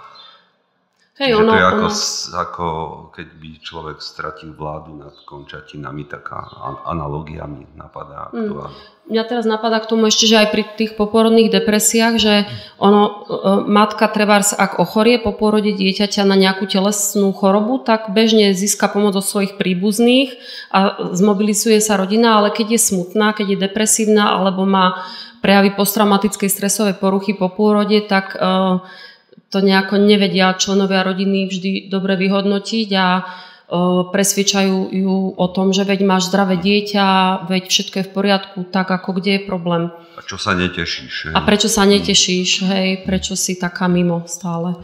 Takže, Ale obvykle to pochopí to mm, rodinné okolie, keď e, s nimi dáme také, taký poradenský rozhovor. Tak sa zmobilizujú. OK. A veríme vo svetu. Hej. Tretia. No dobre, tretiu otázku, ale kľudne, ak niekto má, tak povedzte. um, no, ešte som sa zamyslela vlastne nad jednou vecou, um, keď sa rozoberá táto téma, celkovo akože uh, nejaké traumy v detstve a tak, tak sa vždycky spomína rodič, akože ten, čo mal taký najväčší vplyv. A tak mi napadlo, že či vlastne predstavme si situáciu, že nejaké malé dieťa, ako napríklad ja som mala kamarátku asi od troch rokov a proste skoro stále sme boli spolu a tak. A nakoľko veľký napríklad môže mať vplyv takýto kamarát, takto od detstva? Že či to- Obrovský. Mhm. Mm, A môže to byť obrovský pozitív. A keď, keď to dobre funguje, tak e, Mm. to je vklad do dobrého života. Mhm. Hej, Asi ste to aj tak zažívali, nie? No, tak som sa vlastne tento a minulý rok začala um, zamýšľať nad tým, že či niektoré veci, ktoré si ja sebe momentálne riešim, že vlastne nemám asi od rodičov, ale možno tej kamarátky, Mm. ktorá tiež si prenášala nejaké veci na mňa a tak.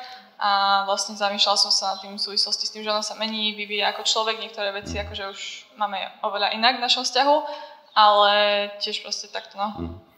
Áno, aj také priateľstva v pubertálnom veku sú mimoriadne dôležité. Vtedy dochádza k určitému takému prestavovaniu vo fungovaní mozgu a tie priateľstva, dobré, kvalitné priateľstva, konštruktívne, keď e, ten, ten mladistvý, mladistvá sa môže oprieť a dôverovať priateľke, priateľovi, to má veľmi významný vplyv, takže môže to napraviť aj nejaké veci, čo si ťahá, problematické veci, čo si ťahá z rodičovského domu, tak sa môžu zriediť a vylepšiť.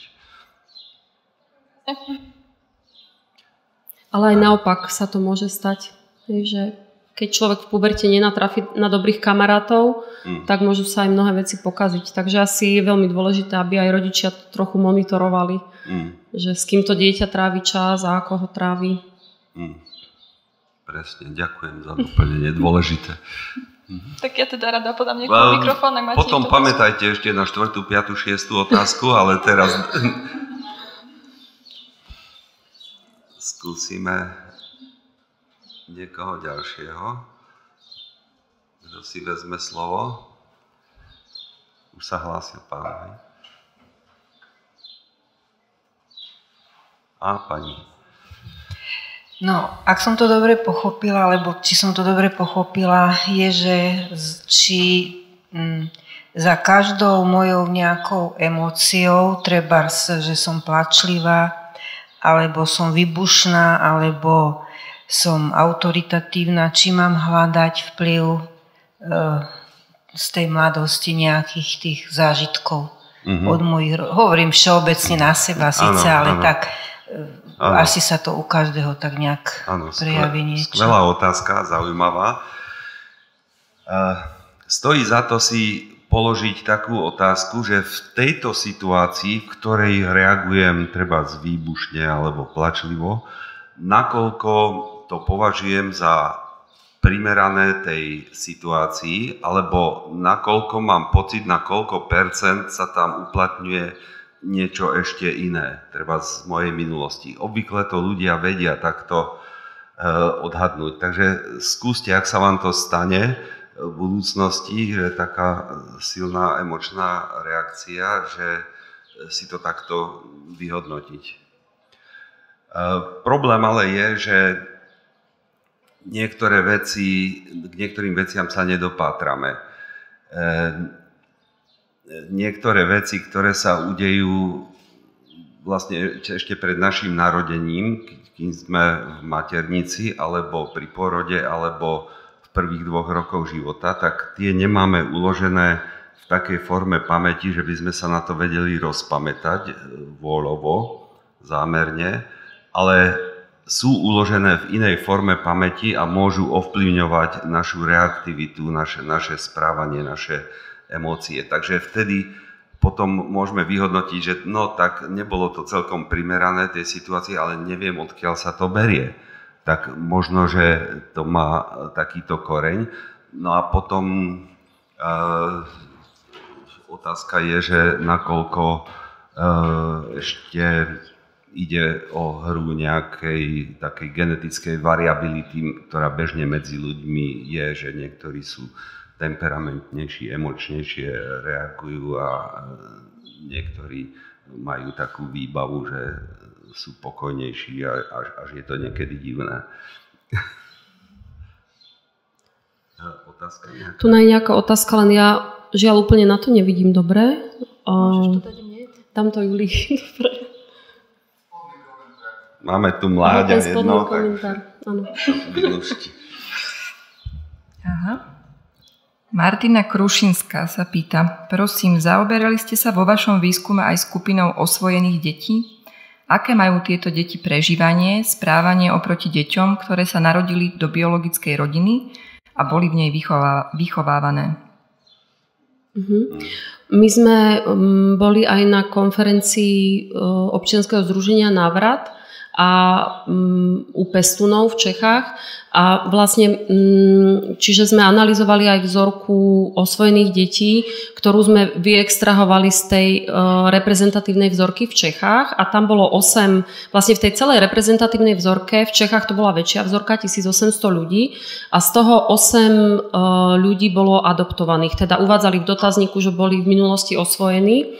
A keď sme um, porovnávali vlastne, akú majú vzťahovú úzkostnosť, tak mali uh, významne vyššiu ako spárovaná vzorka. Hej, my sme k ním doparovali vzorku, takže mali vyššiu vzťahovú úzkostnosť, mali vyšší výskyt psychopatológie významne uh, v dospelosti oproti tej spárovanej vzorke a tiež vyšší výskyt uh, najmä fyzického týrania, emočného týrania. A tam bolo ešte dôležité to, že tie deti boli ale adoptované vo vyšších vekoch. Teda bol tam iba jeden človek, ktorý bol adoptovaný v roku, Ostatní boli dvaja, tuším, v 5 rokoch, v 8 rokoch, v 10, 15, čiže už ten vek adopcie bol vyšší. Ale nemáme k dispozícii nejaké data z väčšej vzorky. Ale z výskumov sa vie, že tieto deti, že u nich je mm, rozhodujúci čas adopcie, kedy sú dané do adopcie, čím skôr, tým lepšie.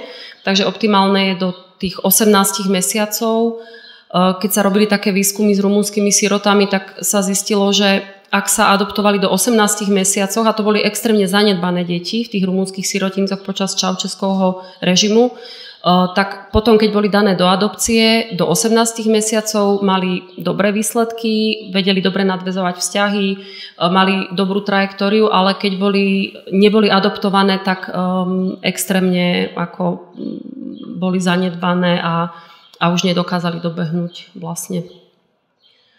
Tak, takže bolo by zaujímavé, keby sme spravili uh, výskum na väčšej vzorke. My spolupracujeme teraz aj s takým združením BADY, to je veľmi zaujímavá organizácia, uh, neviem, či to poznáte, to sú uh, vlastne dobrovoľníci, ktorí do detských domovov vlastne chodia do detského domova a ten buddy je vlastne taká pomáhajúca osoba dieťaťu z detského domova a sprevádza ho životom. Čiže ten dobrovoľník je vlastne takou vzťahovou osobou pre dieťa, ktoré vyrastá v detskom domove. Pre tie deti, ktoré sa nedostanú do rodiny, tak, tak aspoň buddy môže fungovať dobre.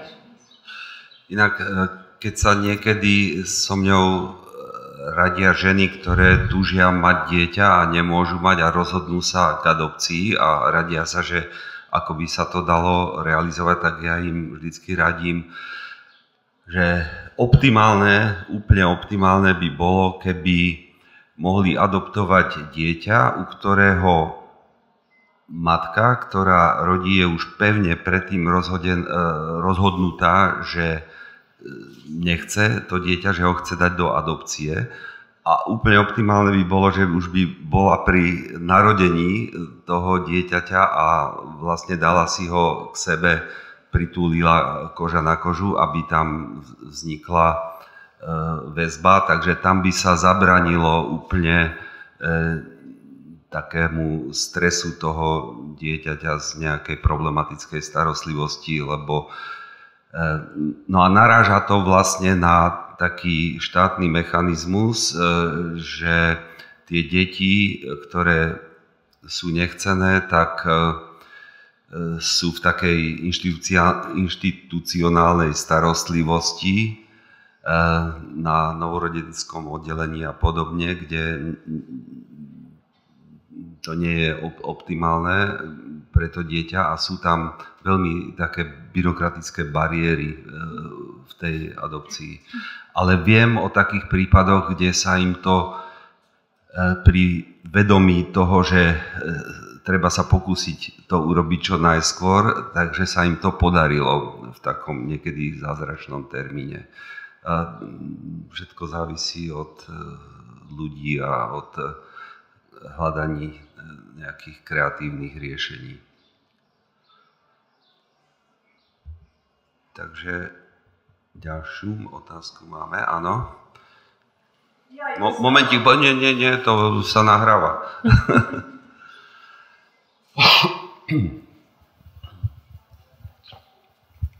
Ja sa chcem spýtať, že či je reálne tie minulé životy a pokiaľ áno, že vlastne či sa prenáša do súčasného života tie vlastnosti z tých ostatných životov. Môžem doplniť, teda sa opýtať, akých životov? No akých sa všeobecne životov? hovorí, že minulé životy, hej, tie, tie regresy, hej, že všeobecne, že teda... Myslíte také, že do, do staroveku, do stredoveku, uh, uh, alebo alebo, alebo život rodičov, alebo ako to myslíte?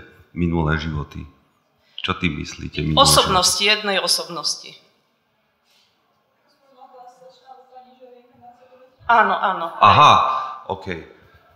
Uh, Julia, chceš, chcete k tomu? Minulé životy. Um, neviem, prečo si myslíte, že ja mám k tomu čo povedať. Ja som minule niekde zachytila v nejakej diskusii práve takúto otázku na terapeuta, že ako k tomu pristupuje, pokiaľ neverí v minulé životy pri práci s klientom. A tam bola taká pekná odpoveď, že to akoby pre neho nebolo dôležité, teda tá viera, že čomu on verí, neverí, ale že pristupuje k tomu klientovi ako k človeku a dôležité je to, to, čo mu verí on, ale v súvislosti s touto vašou otázkou že ako môžu tie minulé životy. Ja by som to možno skôr otočila na tie predchádzajúce generácie, ako sme sa bavili o tej generačnej traume, že možno to, čo mm. zažívali tie generácie dozadu. Hej.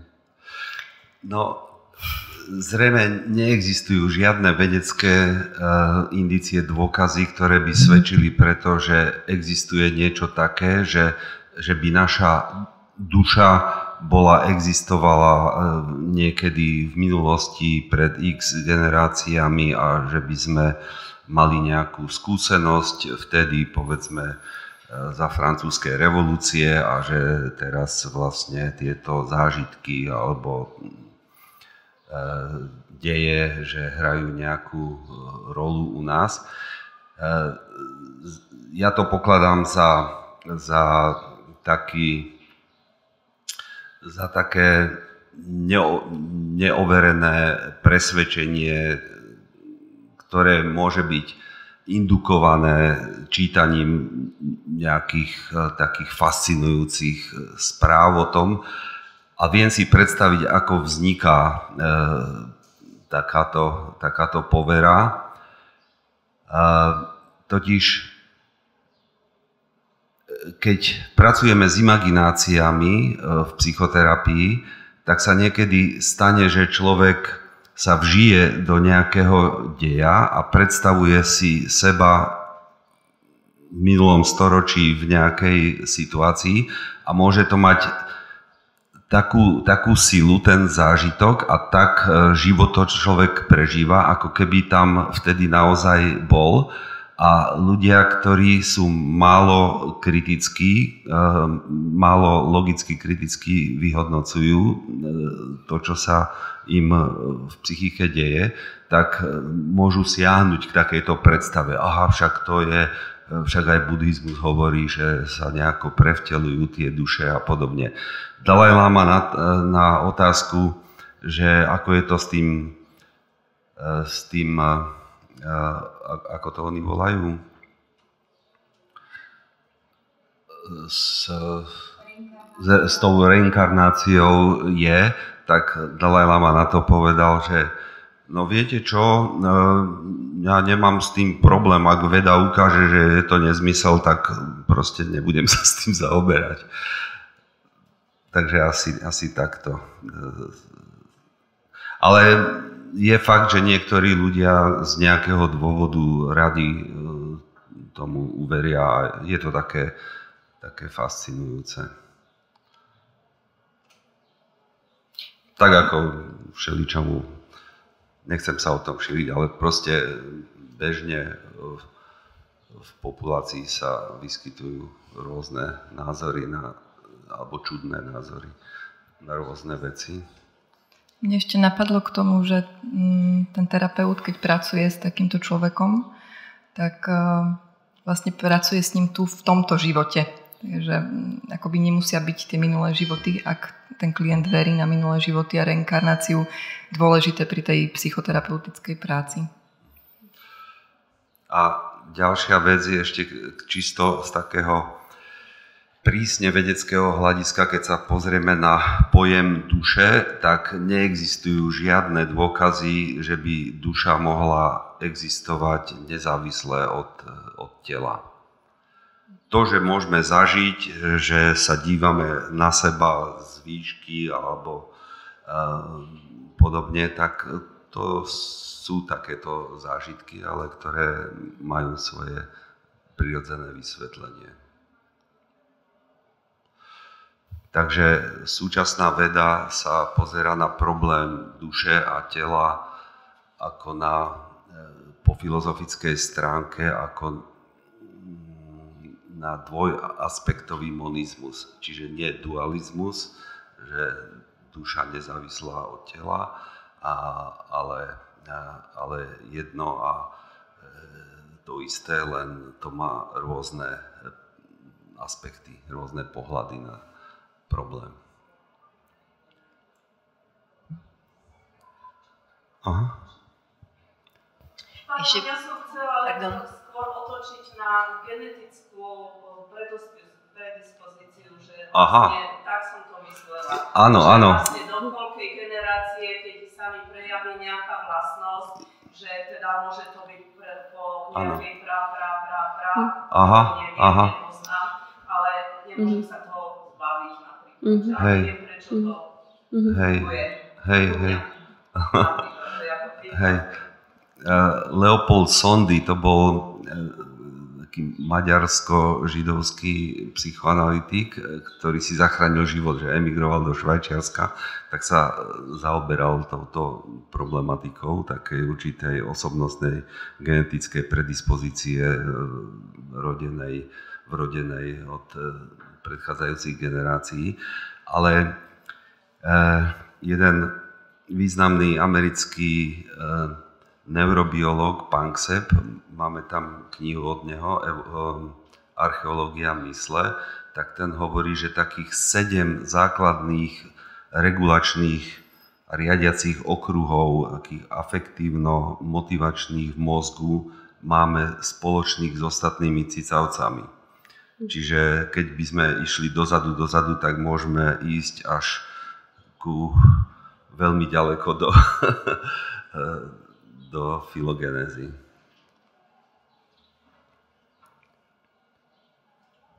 A to, to je zaujímavá otázka na, na dlhú debatu. Panksepp sa volá ten autor, Panksepp Papa.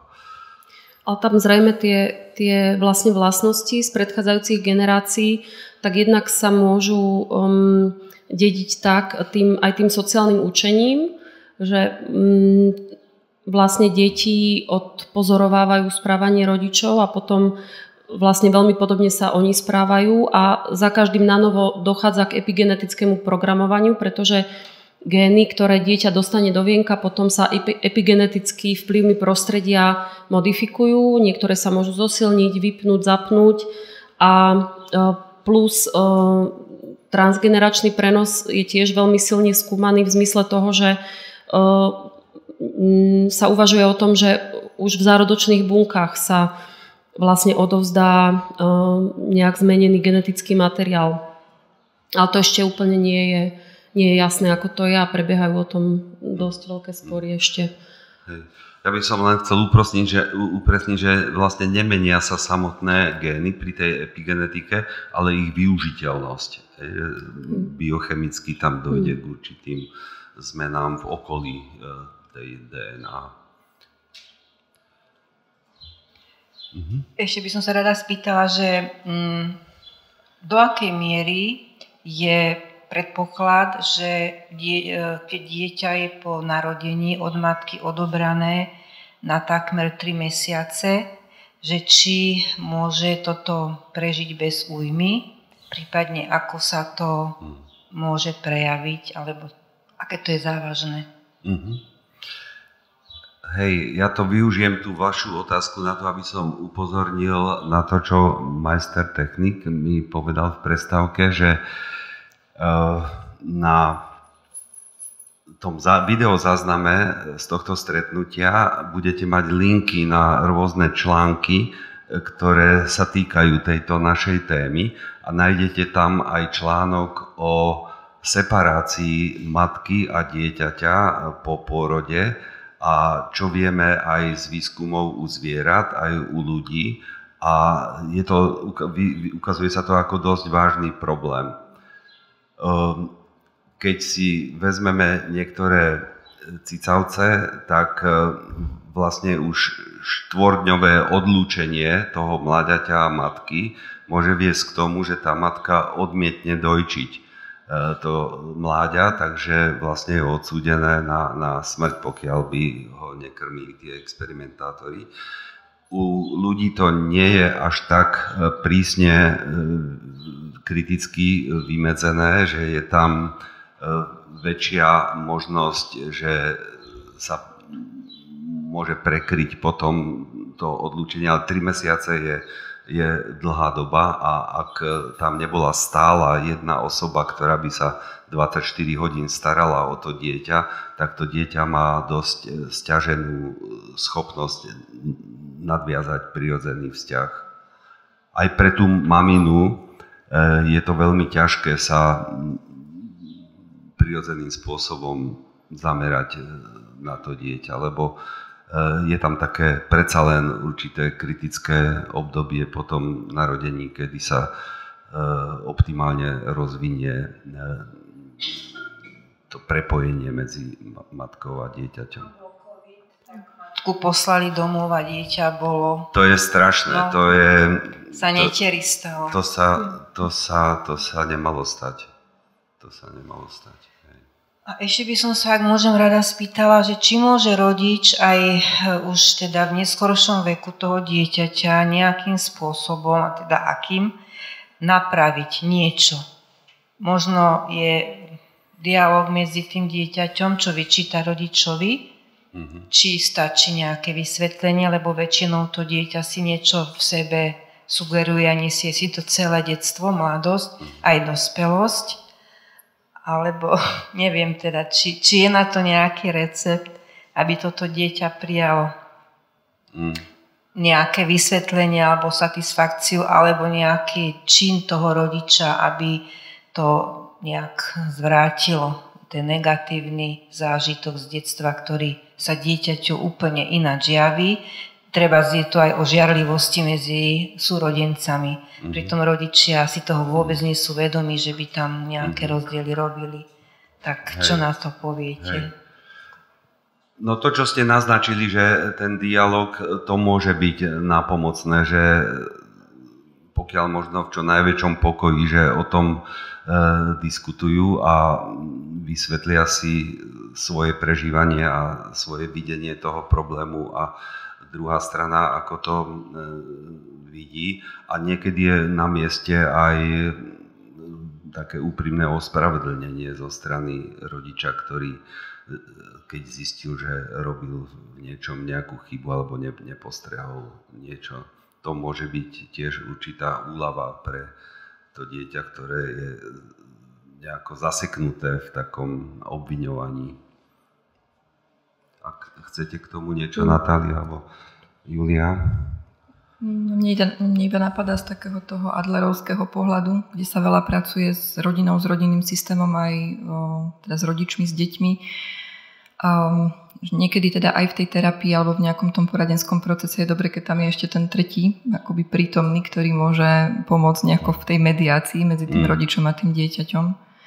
A, a možno ak aj to, čo hovoríte vy, že ten rodič, e, ak by sa úprimne ospravedlnil, ale pokiaľ si to on nejak vnútorne neuvedomuje, že robil nejakú mm. chybu, tak e, v tomto tiež môže pomôcť ako keby také nahliadnutie do toho životného štýlu v tej terapii. Mm. Máme také pravidlo pri tej e, rodinej terapii alebo párovej terapii, že ako terapeuti musíme mať taký základný postoj, že straníme aj jednému, aj druhému. Čiže neúpneme sa na to, že tento má e, pravdu a tento sa míli, ale snažíme sa pochopiť aj jednu stránku sporu, aj druhú stránku a čo najviac. A tým, že urobíme s nimi takú dohodu, že e, také pravidlo, že pri tej diskuzii, keď začne jeden z nich rozprávať, tak ten druhý musí vydržať, počúvať, až kým dokončí e, tá jedna stránka a tá druhá stránka sa dostane k, vec, e, k slovu, ale ten prvý zase musí vydržať, až kým dohovorí. A teraz máš ty slovo. Lebo ak sa toto pravidlo ne, neurobí v tej terapii, tak eskaluje to napätie. Skáču si do reči a napadajú sa a nemá to konca. Nevedie to k ničomu dobrému potom. Ešte mňa k tomu napadá, že nie vždy je možné hovoriť aj s rodičom z rôznych dôvodov a teda pracujeme len s tým klientom alebo pacientom a tam často pomáha to, keď um, prebereme s ním dôvody, že prečo asi ten rodič sa správal tak, ako sa správal a ono niekedy aj s tým sami tak postupne tí pacienti prídu, že, no, že mama vyrastala vo veľmi ťažkých podmienkach a nikdy nedostala lásku od svojej mamy a už tomu viac rozumiem, prečo sa ku mne takto správala a to často tiež veľmi pomôže k tomu zlepšeniu vzťahu aj k tomu, aby sa vedela potom nejak lepšie ohraničiť. E, treba, ak je tam, ak naďalej pokračuje nejaké problematické správanie zo strany rodiča, voči už dospelému dieťaťu. Niekedy niektorí musia aj načas prerušiť vzťahy, keď sú veľmi vyeskalované tie, tie napätia a konflikty. A ešte ma ale napadá k tej vašej úplne prvé, teda k tej predchádzajúcej otázke ohľadne netery, že čo môže pomôcť je láskyplná starostlivosť o bábetko. A to môže zlepšiť ich vzájomný vzťah a, a vlastne zmierniť tie dosahy ktoré žiaľ asi teraz zažívali mnohé deti. Ja ešte nadviažem. Stretávame sa aj so situáciami, že dospelý pacient alebo pacientka má už nežijúcich e, rodičov, ale stále e, spracováva alebo sa pokúša spracovať nejaké krivdy, nepochopenia, zanedbávania, týrania a tak ďalej. Takže my môžeme pracovať aj s takou vnútornou e, reprezentáciou toho rodiča a viesť e, diskuziu. E, niekedy na to použijeme aj druhú prázdnu stoličku, že čo by ste vlastne tej mame chceli povedať a skúste teraz si presadnúť a buďte tou mamou a čo ako by asi ona na to odpovedala, že takto sa niekedy imaginárne dajú riešiť veci a vedie to k určitým úľavám a spracovaniu a k tomu to, čo Natália popisovala, tak to je vlastne tá mentalizácia, to je to cudzie slovo, ktoré sa objavilo aj v jej prednáške, že e, tú mentalizáciu si môžeme predstaviť ako takú komplexnú empatiu, že som schopný sa vžívať do sveta druhého človeka a súčasne e, vnímam a rešpektujem aj, čo sa deje vo mne, e, v mojom vnútri a to na úrovni pocitovej aj takej myšlienkovej, slovne vyjadriteľnej. Takže také dodatočné vysporiadavanie sa. Kto sa hlási ešte? Takže sa dostane na štvrtú otázku. Štvrtú, piatú, šiestú. Vydržte chvíľu. Keď ste rozprávali o tých typoch priviazanosti, alebo neviem, ak to presne volá... Vzťahových štýlov, hej. Áno, áno, hej, lebo o, to som akurát na to nedávno narazila a začala som sa to zaujímať.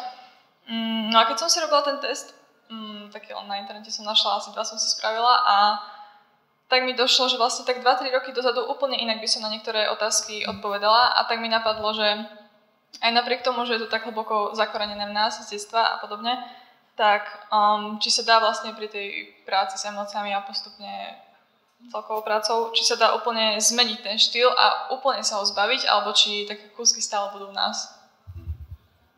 Natka? Dá sa ovplyvniť, dá sa zmeniť, dá sa formovať, ale ako väčšinou to, čo je v roku, aký vzťahový štýl je v roku, tak ten pokračuje a dá sa ešte v puberte modifikovať, ale dá sa nejakou priaznivou vzťahovou skúsenosťou zmeniť a posunúť smerom k tomu bezpečiu. Takže je to možné. Hej. Aj také moderné chápanie e, psychoterapie sa teraz opiera o teóriu vzťahovej väzby a o empirické štúdie a chápeme e, takú účinnú dobrú psychoterapiu ako korigujúcu emočnú vzťahovú skúsenosť s druhým človekom, pomocou ktorej si človek môže napraviť svoje predpojatosti a svoje očakávania, ktoré si nesie zo svojej minulosti a môže sa mu vytvoriť akoby e, taká nová e, vzťahová štruktúra v, v sebe, a zlepšiť e, schopnosť e, nadvezovať e, uspokojivé vzťahy. Skák teda, nikto nemá. tak keď sme sa bavili o tej adopcii, tak dajme tomu, že som matka a, no alebo ešte nie som matka, ale chcem si adoptovať dieťa a dajme tomu, že v veľmi mladom veku si ho adoptujem, že nie je si toho vedomé, že čo sa s ním ešte deje a akože som si vedomá toho, že určite ku každému dieťaťu treba pristupovať individuálne, ale či sú nejaké také zlaté pravidlá, že napríklad kedy by sa to asi tak odporúčalo oznámiť tomu dieťaťu, akou formou, čo sa pridržať a podobne? Mm-hmm. Čo Adleriani na to hovoria? Majú na to nejaký recept? Že ako oznámiť, že je dieťa adoptované? Že v akom veku?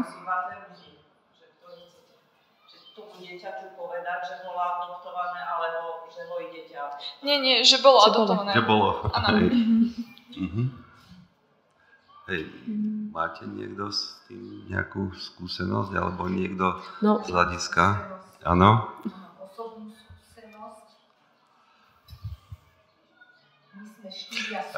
Momentik, e, počkajte na mikrofón. Takže ja len zopakujem, ano. povedali ste, ja mám skúsenosť, mám ja osobnú, mám osobnú skúsenosť. skúsenosť. My sme štyria súrodenci kde maminka pri pôrode tretieho dieťaťa bola ťažko chorá, dostala otravu krve. Prišla jej pomôcť jej sestra a odchádzala s bratom, ktorý bol odo mňa o rok mladší, alebo je odo mňa o rok mladší, s tým, že si ho adoptovali. Maminkina sestra nemohla mať deti, mm-hmm. si ho adoptovali a on vždy hrdo vyhlasoval, že má dvě maminky, dva tatínky, tři babičky a tři dedečky. Čiže tým chcem povedať, on to vedel od samého malinka. Mm-hmm. Hej, že je adoptovaný. Mm-hmm a on nechcel chodiť na Slovensko, lebo na Slovensku sa muselo pomáhať, umývať riady. A, a do kostola chodiť? Nie, nie. nie to nie, ale lebo on tam bol hýčkaný. Aha. Takže osobná skúsenosť Hej. sú deti, ktoré tak to bolo optimálne. 71 rokov a mm. on je spokojný s tým, ako vyrastal a že bol adoptovaný. Áno. Hej.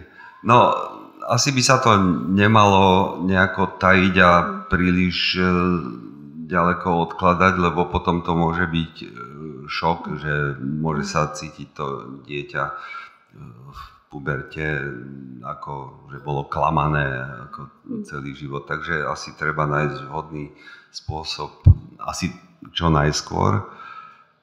A lebo tie deti, ktoré sa dozvedia, že boli adoptované a predtým o tom nevedeli, tak dosť to zazlievajú tým náhradným rodičom a pátrajú po tých biologických mm. rodičoch a dôležité je, aby sa cítili v tej náhradnej rodine milované a príjmané a, a chcené, tak sa to dá zvládnuť. Prípadne sú, sú prípady aj poznám z rodiny taký prípad, že e, dieťa je v starostlivosti e, náhradnej, náhradných e, rodičov. Tá mamina je chorá, ale umožňujú kontakt od, od začiatku toho, toho osvojenia dieťaťa sa stretávajú s tou chorou maminou, takže to dieťa od začiatku vie, že to je moja mamina, ktorá, ktorá, ktorá ma porodila, ktorej som sa narodilo a tu mám milujúcich rodičov. Ja by som chcela povedať, že e, dokonca som sa rozprávala s ockovými sestrami, že či niekedy otcovi, môjmu otcovi, teda aj môjho brata samozrejme otcovi, či niekedy mu vyčítali, alebo aj maminke, že toho brata dali na adopciu. Nikdy v živote, lebo vedeli, že sa má dobre. Mm. To bola taká sesterská výpomoc. Mm-hmm. Takže Hej. ja mám troch súrodencov, Hej. ale pritom sme vyrastali len, pritom som vyrastala len s dvomi súrodencami. Ne, tak silný, silný príbeh, ďakujeme. Ja ešte takú poznámku mám, pán profesor, že nie každý psík, povedala by som, že väčšina, nejde zo svojho tzv. bytu von s cudzým človekom alebo s niekým Aha. iným. Takže to len na okraj, my, Aj. čo sme psíčkári, mm-hmm. tak by som uviedla nič iné. Jasné. Ale retriever by asi išiel aj e, labrador, no, nie? taký, čo je tu, ale ani jeden môj pes by nešiel. Hej. Mňa ešte napadlo k, tej, e, k tomu, že kedy oznámiť dieťaťu, že je adoptované, tak mám dobrých priateľov, ktorí si adoptovali rómske dievčatko a oni mu to povedali veľmi skoro a oni sú dokonca takí ako kreatívni a odvážni, že oni ako náhle sa dalo, išli do osady, z ktorej pochádza mama, E, toho dievčaťa, zoznamili ju s mamou a proste umožnili takýto kontakt a umožňovali návštevy, lebo presne chceli sa vyvarovať toho, že jedného dňa začne dievča pátrať po svojich predkoch a nechá sa nejako um, úplne, úplne očariť um, svojou pôvodnou komunitou a a zavrhne, a, a zavrhne adoptívnych rodičov a, mm. a fungujú vo vzťahu výborne. Mm. To dievča je už v podstate dospelé a je stále so svojimi adoptívnymi mm. rodičmi. Bielými. Mne ešte napadá k tomu, keď ste hovorili o tom, že, sa, že by sa to nemalo tajiť, že ja zase poznám také prípady, kde sa to tajilo. A potom je tam tá otázka, že čo keď sa to ten človek dozvie neskôr, že to je taká strata dôvery mm-hmm. v tej rodine, že to mm-hmm. môže mať ako naozaj deštruktívne potom následky. Takže ja sa tiež teda prikladám k tomu, že čo najskôr. Mm. Poznáte životný príbeh Erika Kleptona, toho slavného gitaristu a bluesmana? E, poznáte niekto jeho muziku? Áno. A on vlastne sa narodil mladej mamine, ktorá mala asi, neviem, 16, 15, 16, 17 alebo koľko rokov. Bola stredoškolačka. Jej matka sa rozhodla, že utaja to tehotenstvo. Ona porodila a tvárili sa, že tá mama je, je matkou, pritom bola skutočne starou, starou mamou.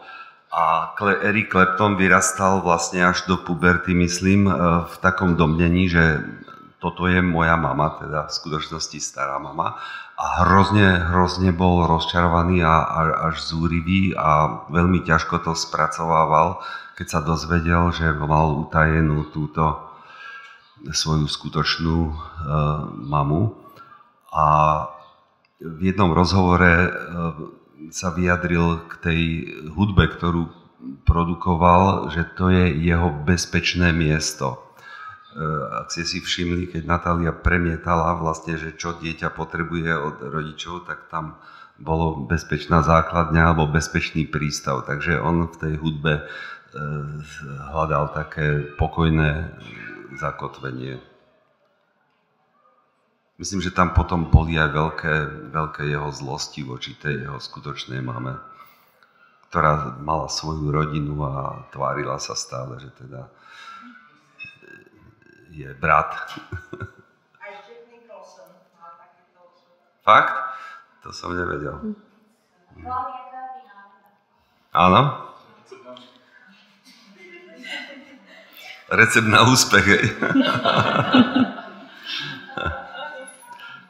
Áno, ale niekedy u umelcov alebo takých významných kreatívnych ľudí nájdeme také zvláštne životné príbehy, kde to pôsobí ako keby tú, tú životnú cestu e, vlastne mali akoby také vyrovnávanie sa s tým nelahkým predchádzajúcim osudom.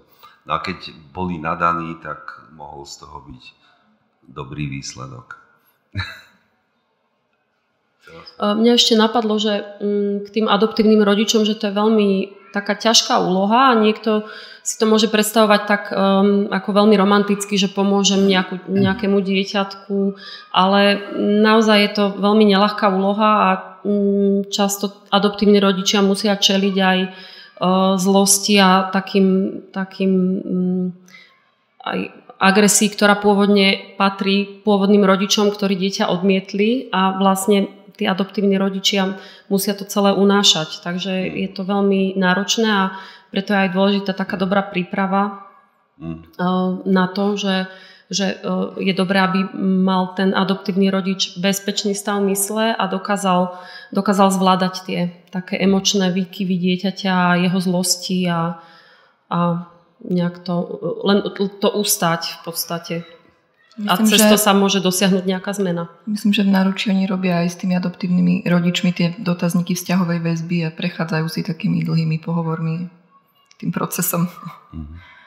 Áno, náruč, návrat, to, to sú výborné organizácie, ktoré pomáhajú vlastne takýmto rodinám. Návrate, no.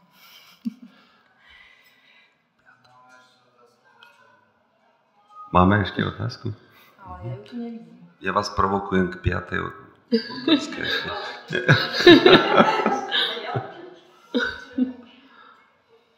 tu na ako by sa nenačítala asi tá otázka. Hej.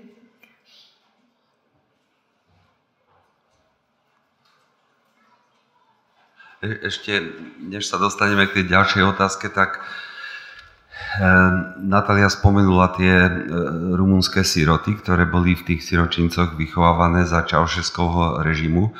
Ono, Čaušesková žena presadila zákon, že žiadne potraty sa nesmú robiť. Takže viedlo to k tomu, že sa rodilo veľa nechcených detí, ktoré boli rôzne pohadzované a dostávali sa do tých siročincov.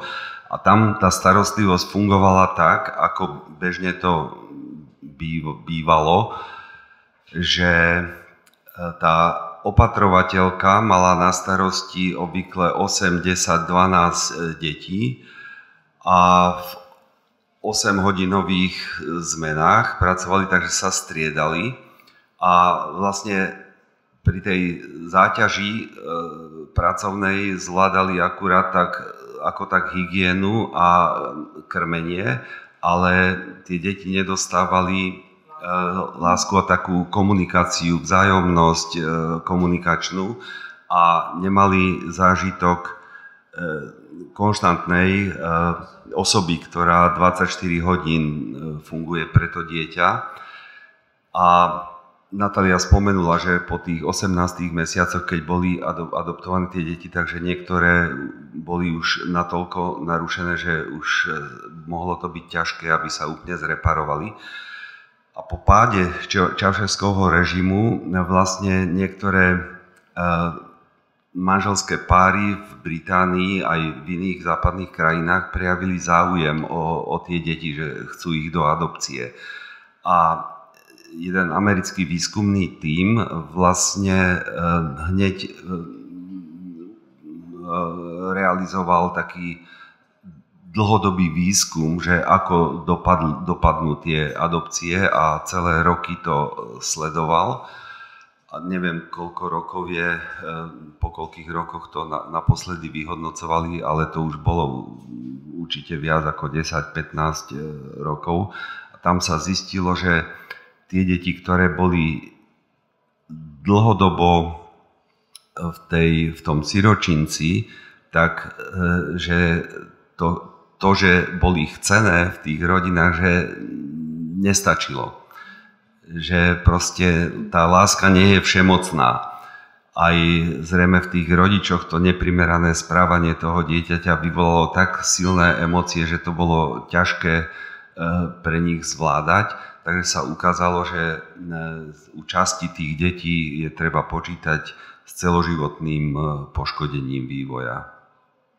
Čiže sú to vážne veci e, a naozaj tie prvé roky života sú dôležitým takým nastavením potom do, do toho ďalšieho života. Tak sme videli vlastne, že aj tie mozgové štruktúry sa menia aj u tých e, týraných detí. No, máme... Nemáme tu otázku? Áno, momentík, hej. Uh-huh.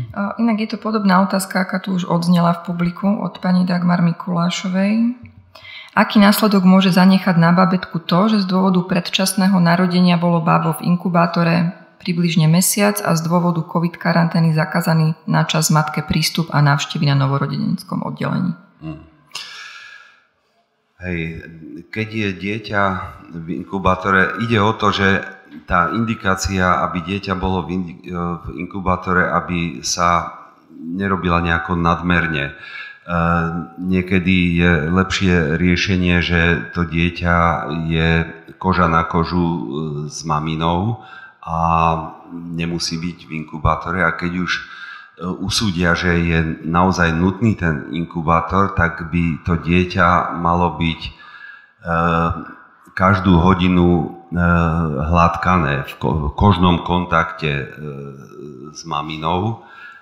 Existujú aj také výskumné sledovania, že deti, ktoré boli v inkubátore versus deti, E, ktoré síce boli v inkubátore, ale každú hodinu 5 minút e, tá mamina hladkala e, to dieťa, tak sa lepšie vyvíjali tie deti. Čiže musíme počítať s tým, že to detské mláďa proste má také vrodené nastavenie, že potrebuje vnímať cez tie kožné receptory, že je tu blízka osoba, ktorá mi je k dispozícii, dotýka sa ma. A viem o takých prípadoch, aj som sa dozvedel od niektorých svojich pacientov alebo pacientiek, že boli v inkubátore a že matka bola poslaná domov a mal, ešte jej, ju brzdili v dochádzke za tým dieťaťom. Takže to by sa nemalo diať. To je také nepochopenie toho, že čo vlastne to dieťa a tá matka potrebuje. To je, je to až také nepredstaviteľné, aj že, že ako v tomto storočí sa vôbec neberú do úvahy aj vôbec e, poznatky, ktoré sú k dispozícii, že napríklad e, v prípade predčasne narodených detí už hodina klokankovania pomáha. To znamená, že aspoň hodinu denne je to dieťa na nahom hrudníku matky, ono je nahé. Keď to nemôže byť matka, môže to byť partner, môže to byť dokonca starší súrodenec v dobe covidu napríklad v Kolumbii videla som obrázky, kde boli ženy v rúškach a proste všetky opatrenia boli dodržané a mohli byť tie deti klokankované a u nás to teda nefungovalo a to je úplne nepripustné. A čo, čo s tým? To už som vlastne spomínala, že taká láskyplná starostlivosť keď už je to možné. Um, zrejme ako tá doba odlúčenia, naozaj uh, počuli sme o tom, že bola 6 týždňov, 3 mesiace, proste dlhá doba odlúčenia. A, ale ja si myslím, ja, ja verím v to, že také tie ozdravné procesy, že fungujú a že jednoducho, keď je tá starostlivosť, lásky plná dobrá, môžu sa využiť masáže bábetiek, veľa kožného kontaktu, dotyku, aj keď to spočiatku možno ide ťažšie, ale sú na to techniky a je dobré potom pátrať a naučiť sa to a, a skúsiť, čo sa dá proste. Mm-hmm. Ako sa dá to napraviť. Mm. Nerezignovať na to a už neriešiť to, čo sa žiaľ nestalo, ale a nemohlo stať, ale ísť ďalej. Hej. Čiže aj keď to tá mamina má vážne stiažené, aj to bábetko, tak mm. treba sa pokúsiť o, o, o nápravu. A bude to náročnejšie, než by to bolo, keby e, boli hm. hneď spolu. Máme ešte... Máte slovo.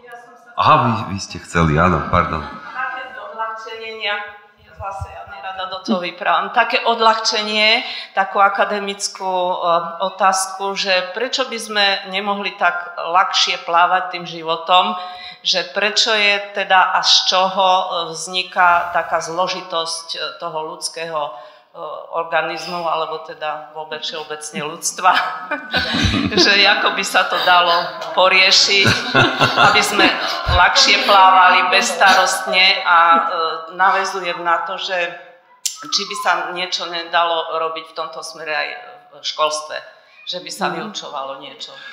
Tak veľmi odľahčujúcu otázku ste položili. Jednoduchá otázka na záver. Áno. To sa dá považovať aj za, za odpoveď, čo ste povedali. Áno, školstvo môže zohrať významnú rolu a aj my sme veľmi vďační, že sme mohli mať túto diskuziu, lebo sa to aj streamuje a aj to bude zavesené, lebo sme si, my sme nerobili ten výskum len tak, ako že Eh, že nás to zaujíma, ale chceli sme aj prispieť eh, k tomu, aby sa o tých veciach viacej vedelo, aby sa hľadali nejaké riešenia, zlepšenia v primárnej prevencii. Čiže množstvo aspektov má. Jeden ekonóm, ktorý dostal aj Nobelovú cenu, ja si na jeho meno teraz nespomeniem, ten so svojím tímom Eh, analyzoval po ekonomickej stránke, že prevencia, investo, preventívne programy v ranom detstve, že ako sú ekonomicky náročné v porovnaní s tým, že keď dieťa je ako neskôr dospelý, že koľko sa na ňo musí investovať kvôli tomu, že má tie ochorenia, o ktorých Natália hovorila, potrebuje starostlivosť alebo má problém nadvezovaním vzťahov a podobne, tak to vyšlo, že jedno, myslím, že to bolo v dolároch, jedno euro.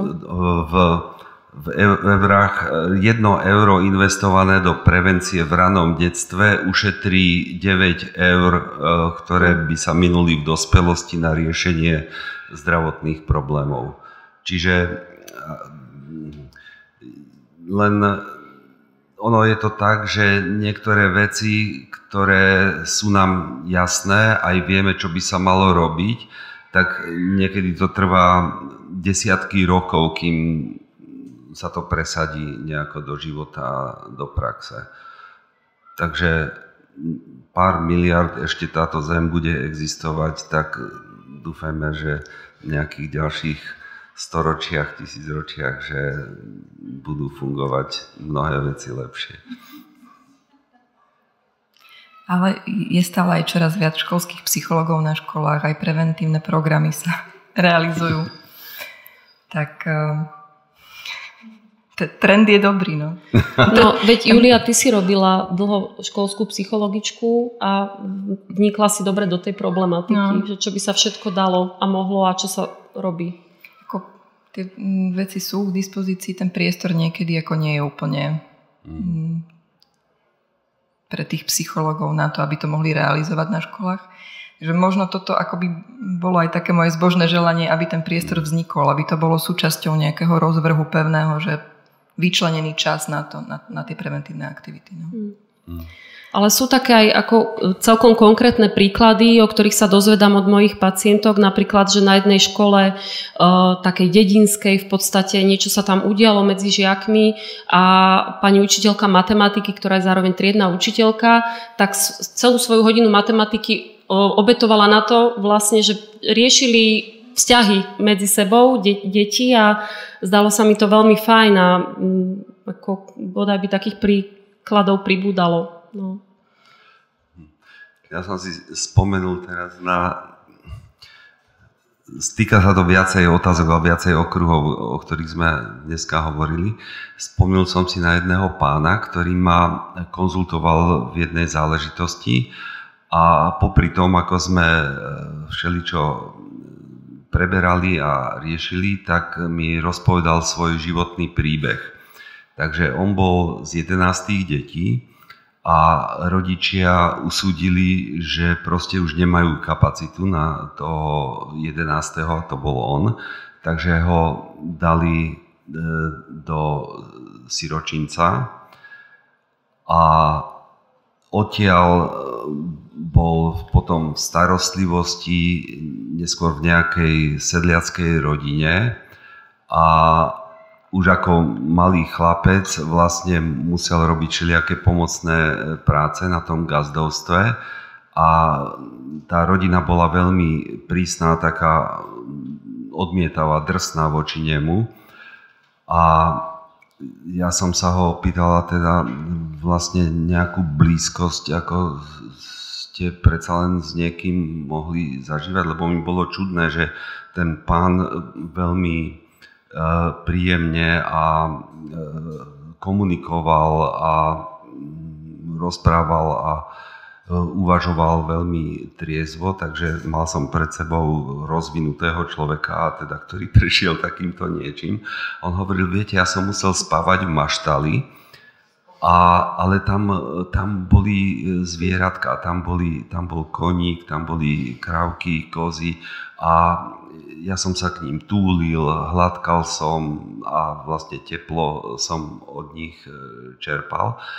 No a potom, keď mi rozprával ten príbeh ďalej, tak sa tam vynorilo, to mi pripomenulo to, že si tú učiteľku spomínala, že pani učiteľka si veľmi oblúbila tohoto chlapca, našťastie, jednak asi iste poznala jeho pozadie, jeho osud, ale chlapec bol aj nadaný. Takže ona e, mu dávala najavo svoje e, ocenenie a on čerpal také svoje zdravé sebavedomie od nej. A potom ako dospelý pátral, že ako vlastne sa to stalo, že sa dostal do toho siročinca do tej adopcie, tak vypátral, podarilo sa mu dostať nejakým dokumentom o, o sebe ako dieťati a zistil teda, že tá rodina odtiaľa odtiaľa, že by mohol snať vypátrať tie korene, tak sa mu podarilo nájsť e, tú svoju rodinu. Rodičia už nežili, ale tých 10 súrodencov, tí boli nadšení z toho, že sa objavil ten, lebo oni nejako vedeli, že mali ešte 11. súrodenca, ale že ten niekde zmizol, stratil sa, tak veľmi srdečne ho prijali a on sa cítil veľmi, veľmi dobre, že našiel svoje, svoj bezpečný prístav. Čiže predpokladám, že mal jednak veľmi priaznivú genetickú e, info, di, dispozíciu k zdravému vývoju a potom vlastne ten kontakt so zvieratmi a to správanie tej pani učiteľky zrejme bolo dôležité. A toto mi pripomenulo pán profesor nášho obľúbenca Dostojevského, ktorý spomína vo svojim, svojom diele, že vyrastal som v kúte. A Týraný. Áno, mhm. tam, tam ani nie tak, ako že rodičia, keď on sa narodil, neboli ochotní sa v tých ranných jeho rokoch starať o ňoho so všetkým, čo také dieťa vyžaduje. A oni ho dali do jednej rodiny, ktorá nebola tá najsprávnejšia a tí s ním narábali tak, ako nie s vlastným dieťaťom a on nepocitoval žiadnu lásku ani záujem. A potom, keď už nepotreboval takú bazálnu starostlivosť, tak ho vrátili rodičom, ale Dostojevský si nenašiel celý život k ním ten ozajstný vzťah, ktorý má byť medzi dieťaťom a rodičmi. Mm. Takže mm. tak toto niekedy v živote chodí. Hej, on mal potom šťastie v tom vyššom veku, že e, nadviazal vzťah s veľmi dobrou partnerkou, s tou Aňou. Zrejme poznáte ten jeho príbeh ďalej. Uh, on keď on dal, podpísal zmluvu na jeden román, myslím, že na Idiota, a nemal ešte nič napísané a hrozilo mu, že nedostane plnú plácu, za, keď neodovzdá ten román v tom termíne dohodnutom, tak mu poradili, že vedia o takej veľmi šikovnej stenografistke, ktorá by mu pomáhala, že on by to mohol diktovať. Takže on sa prechádzal a diktoval a Aňa to spisovala a oni sa zblížili a bol z toho krásny vzťah, ktorý mu mimoriadne pomohol, že cez, cez všeličo sa dostal. Inak existuje krásna životopisná taká analýza e, Dostojevského, ktorú napísal Bregman, to je americký psychoanalytik a e, klinický psychológ. A, pardon, Breger. Breger. Breger sa volá, vo vydavateľstve F to vyšlo. Ak by ste mali o to záujem, je to veľmi podrobná analýza jeho života v prepojení s jeho dielom tak keď si vezmete, vezmete vizitku na vydavateľstvo F, tak eh, keď si tam dáte Breger alebo Dostojevský, tak eh, vám to vyhľadá. Ďakujem, to je veľmi zaujímavá hm, pripomienka. Hm. Hej, a on, on veľmi lipol potom na bratovi. A ten brat ho financoval. Fina, no, on ho financoval vlastne potom aj v neskoršom veku mu požičiaval peniaze, ktoré mu Fyodor nevracal. Hej. Aha, ešte. Chcela sa opýtať. Eh, spomínali ste, že vlastne traumy sa reflektujú v mozgu, že nastávajú, že sú tam proste anomálie, že ten mozog sa nevyvíja. Dá sa povedať, že pokiaľ ten človek postupuje terapiu alebo sa veci dostávajú do normálu, že sa vlastne prejavia aj zmeny v mozgu? Že sa to... Hmm. Áno? Áno, sú také štúdie, že pri, e, pri úspešnej liečbe posttraumatickej stresovej poruchy sa uh, udejú priaznivé zmeny v hypokampe, v, vo veľkosti hypokampu. hypokampu. Áno. toho človeka.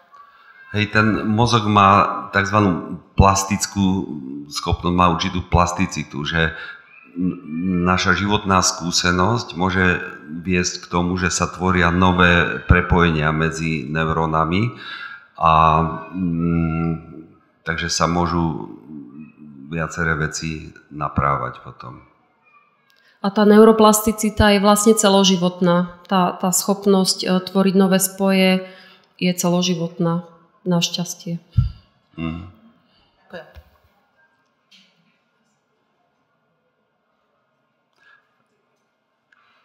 naša slečna, ktorá položila 4 otázky, tak ešte má piatu.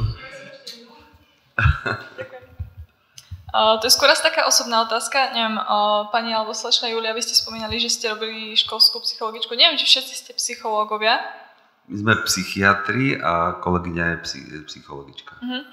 Uh, že počas vašej praxe, či je nejaká taká vec, čo vás tak obohatila veľmi, že ste napríklad už dlhšie pracovali s ľuďmi a niečo ste si tak uvedomili a vám to tak, akože nie vám osobne, alebo možno aj vám osobne, ale čo vám tak um, pomohlo napríklad v takom všednom živote, že ste získali nejaký poznatok, tak ak je niečo také? To je otázka pre všetkých. Mm-hmm. tak um, ako v súvislosti s tou školskou psychológiou, napríklad pre mňa to bola jedna veľká škola, um, aj v tom osobnostnom raste Um, jednak na tej akoby, pozícii, že ja ako zamestnanec, um, predsa tá pozícia školského psychologa je taká náročná v tom, že všetci kolegovia sú pedagógovia a nemajú mm, veľmi akoby tie vedomosti z tej psychologickej oblasti. Takže tam aj v súvislosti napríklad s tými preventívnymi aktivitami, o ktorých som hovorila predtým, si musíte to svoje miesto tak vydobíjať. Ale potom tá samotná práca s tými žiakmi, ja som robila na základnej škole, tak e, tá bola veľmi obohacujúca.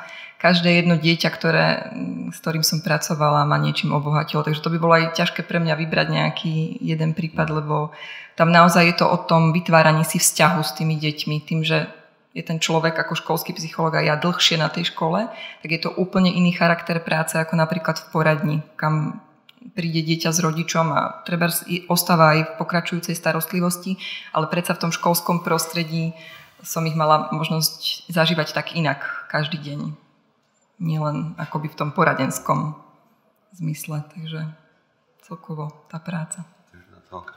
No, mňa, mňa moja práca obohacuje dennodenne vlastne. Um, ak sa podarí vytvoriť dobrý vzťah um, s pacientom alebo klientom, tak naozaj um, máme možnosť úplne vedieť o, o veľmi takých, takých uh, detailoch života tých ľudí a vôbec o tom, čo všetko zažili, čo sú schopní zvládať a niekedy je naozaj um, až neuveriteľné vidieť, ako človek, ktorý zažil veľa zlého a má sa veľmi zle, keď príde, tak ako sa dokáže postupne postupne nájsť v sebe tie sily a v podstate každý ich má. Aj ten, kto vyzerá, že ich nemá, tak má nejaké svoje zdroje, len ich stačí spoločne hľadať. A, a to je také veľmi potom obohacujúce a také, to sú také radostné momenty, ktorých tiež vybavuje sa mi ich mnoho takých konkrétnych vecí, ktoré sú veľmi, veľmi m, také fajn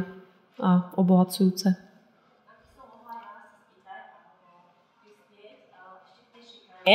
Počujete ma? Áno. Áno. Uh, bolo tu povedané teda, že rovesníci alebo deti šikanujú deti, ale um, nejak uh, ja mám takú osobnú skúsenosť, že aj učiteľ vie šikanovať deti. A o tom sa málo hovorí. Mm. Aj učiteľ vie šikanovať a niekedy to môže byť zase aj naopak, že niekedy aj učiteľ je šikanovaný. Takže určite. Mm. Áno. A napríklad aj to, čo som spomínala, že v tom online prostredí akoby práve vzniká preto to lepší priestor a pre to šikanovanie, lebo tam nemusí byť ten nepomer síl. Takže tak oboj strane, no, ako hovoríte. Ja ešte na tú predchádzajúcu otázku, že čo ma obohatilo pri tej mojej profesii.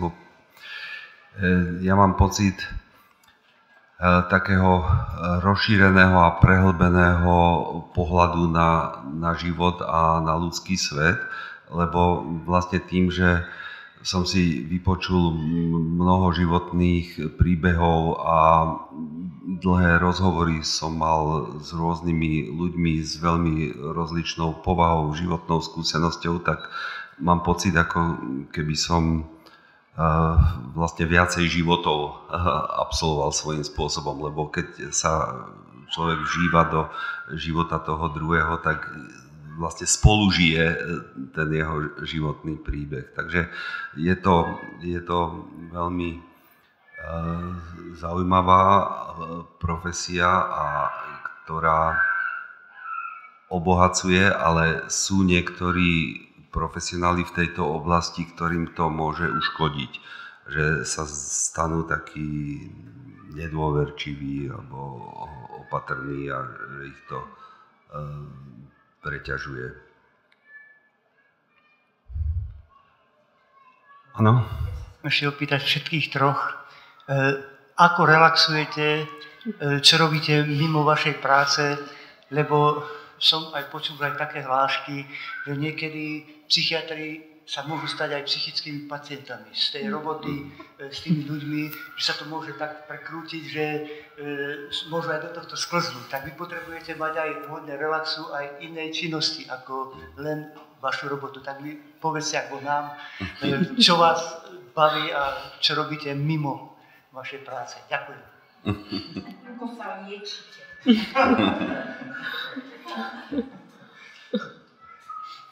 Hej, takže niečo o psychohygiene našej.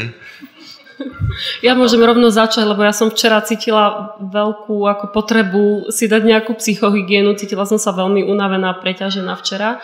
Takže som si dala taký záväzok, že už nebudem sa ničomu, už neotvorím počítač večer vôbec, ani televízor si nezapnem, nič také, budem robiť len také nejaké domáce práce, polievala som záhradu, síce potom v noci bola búrka, ale ako nevadí, mala som z toho dobrý pocit. Uh, muškaty som si tak uh, upravila, uh, deti neboli doma, čiže tam deti boli na, prázdni, na prázdninách, ešte u babky a u detka.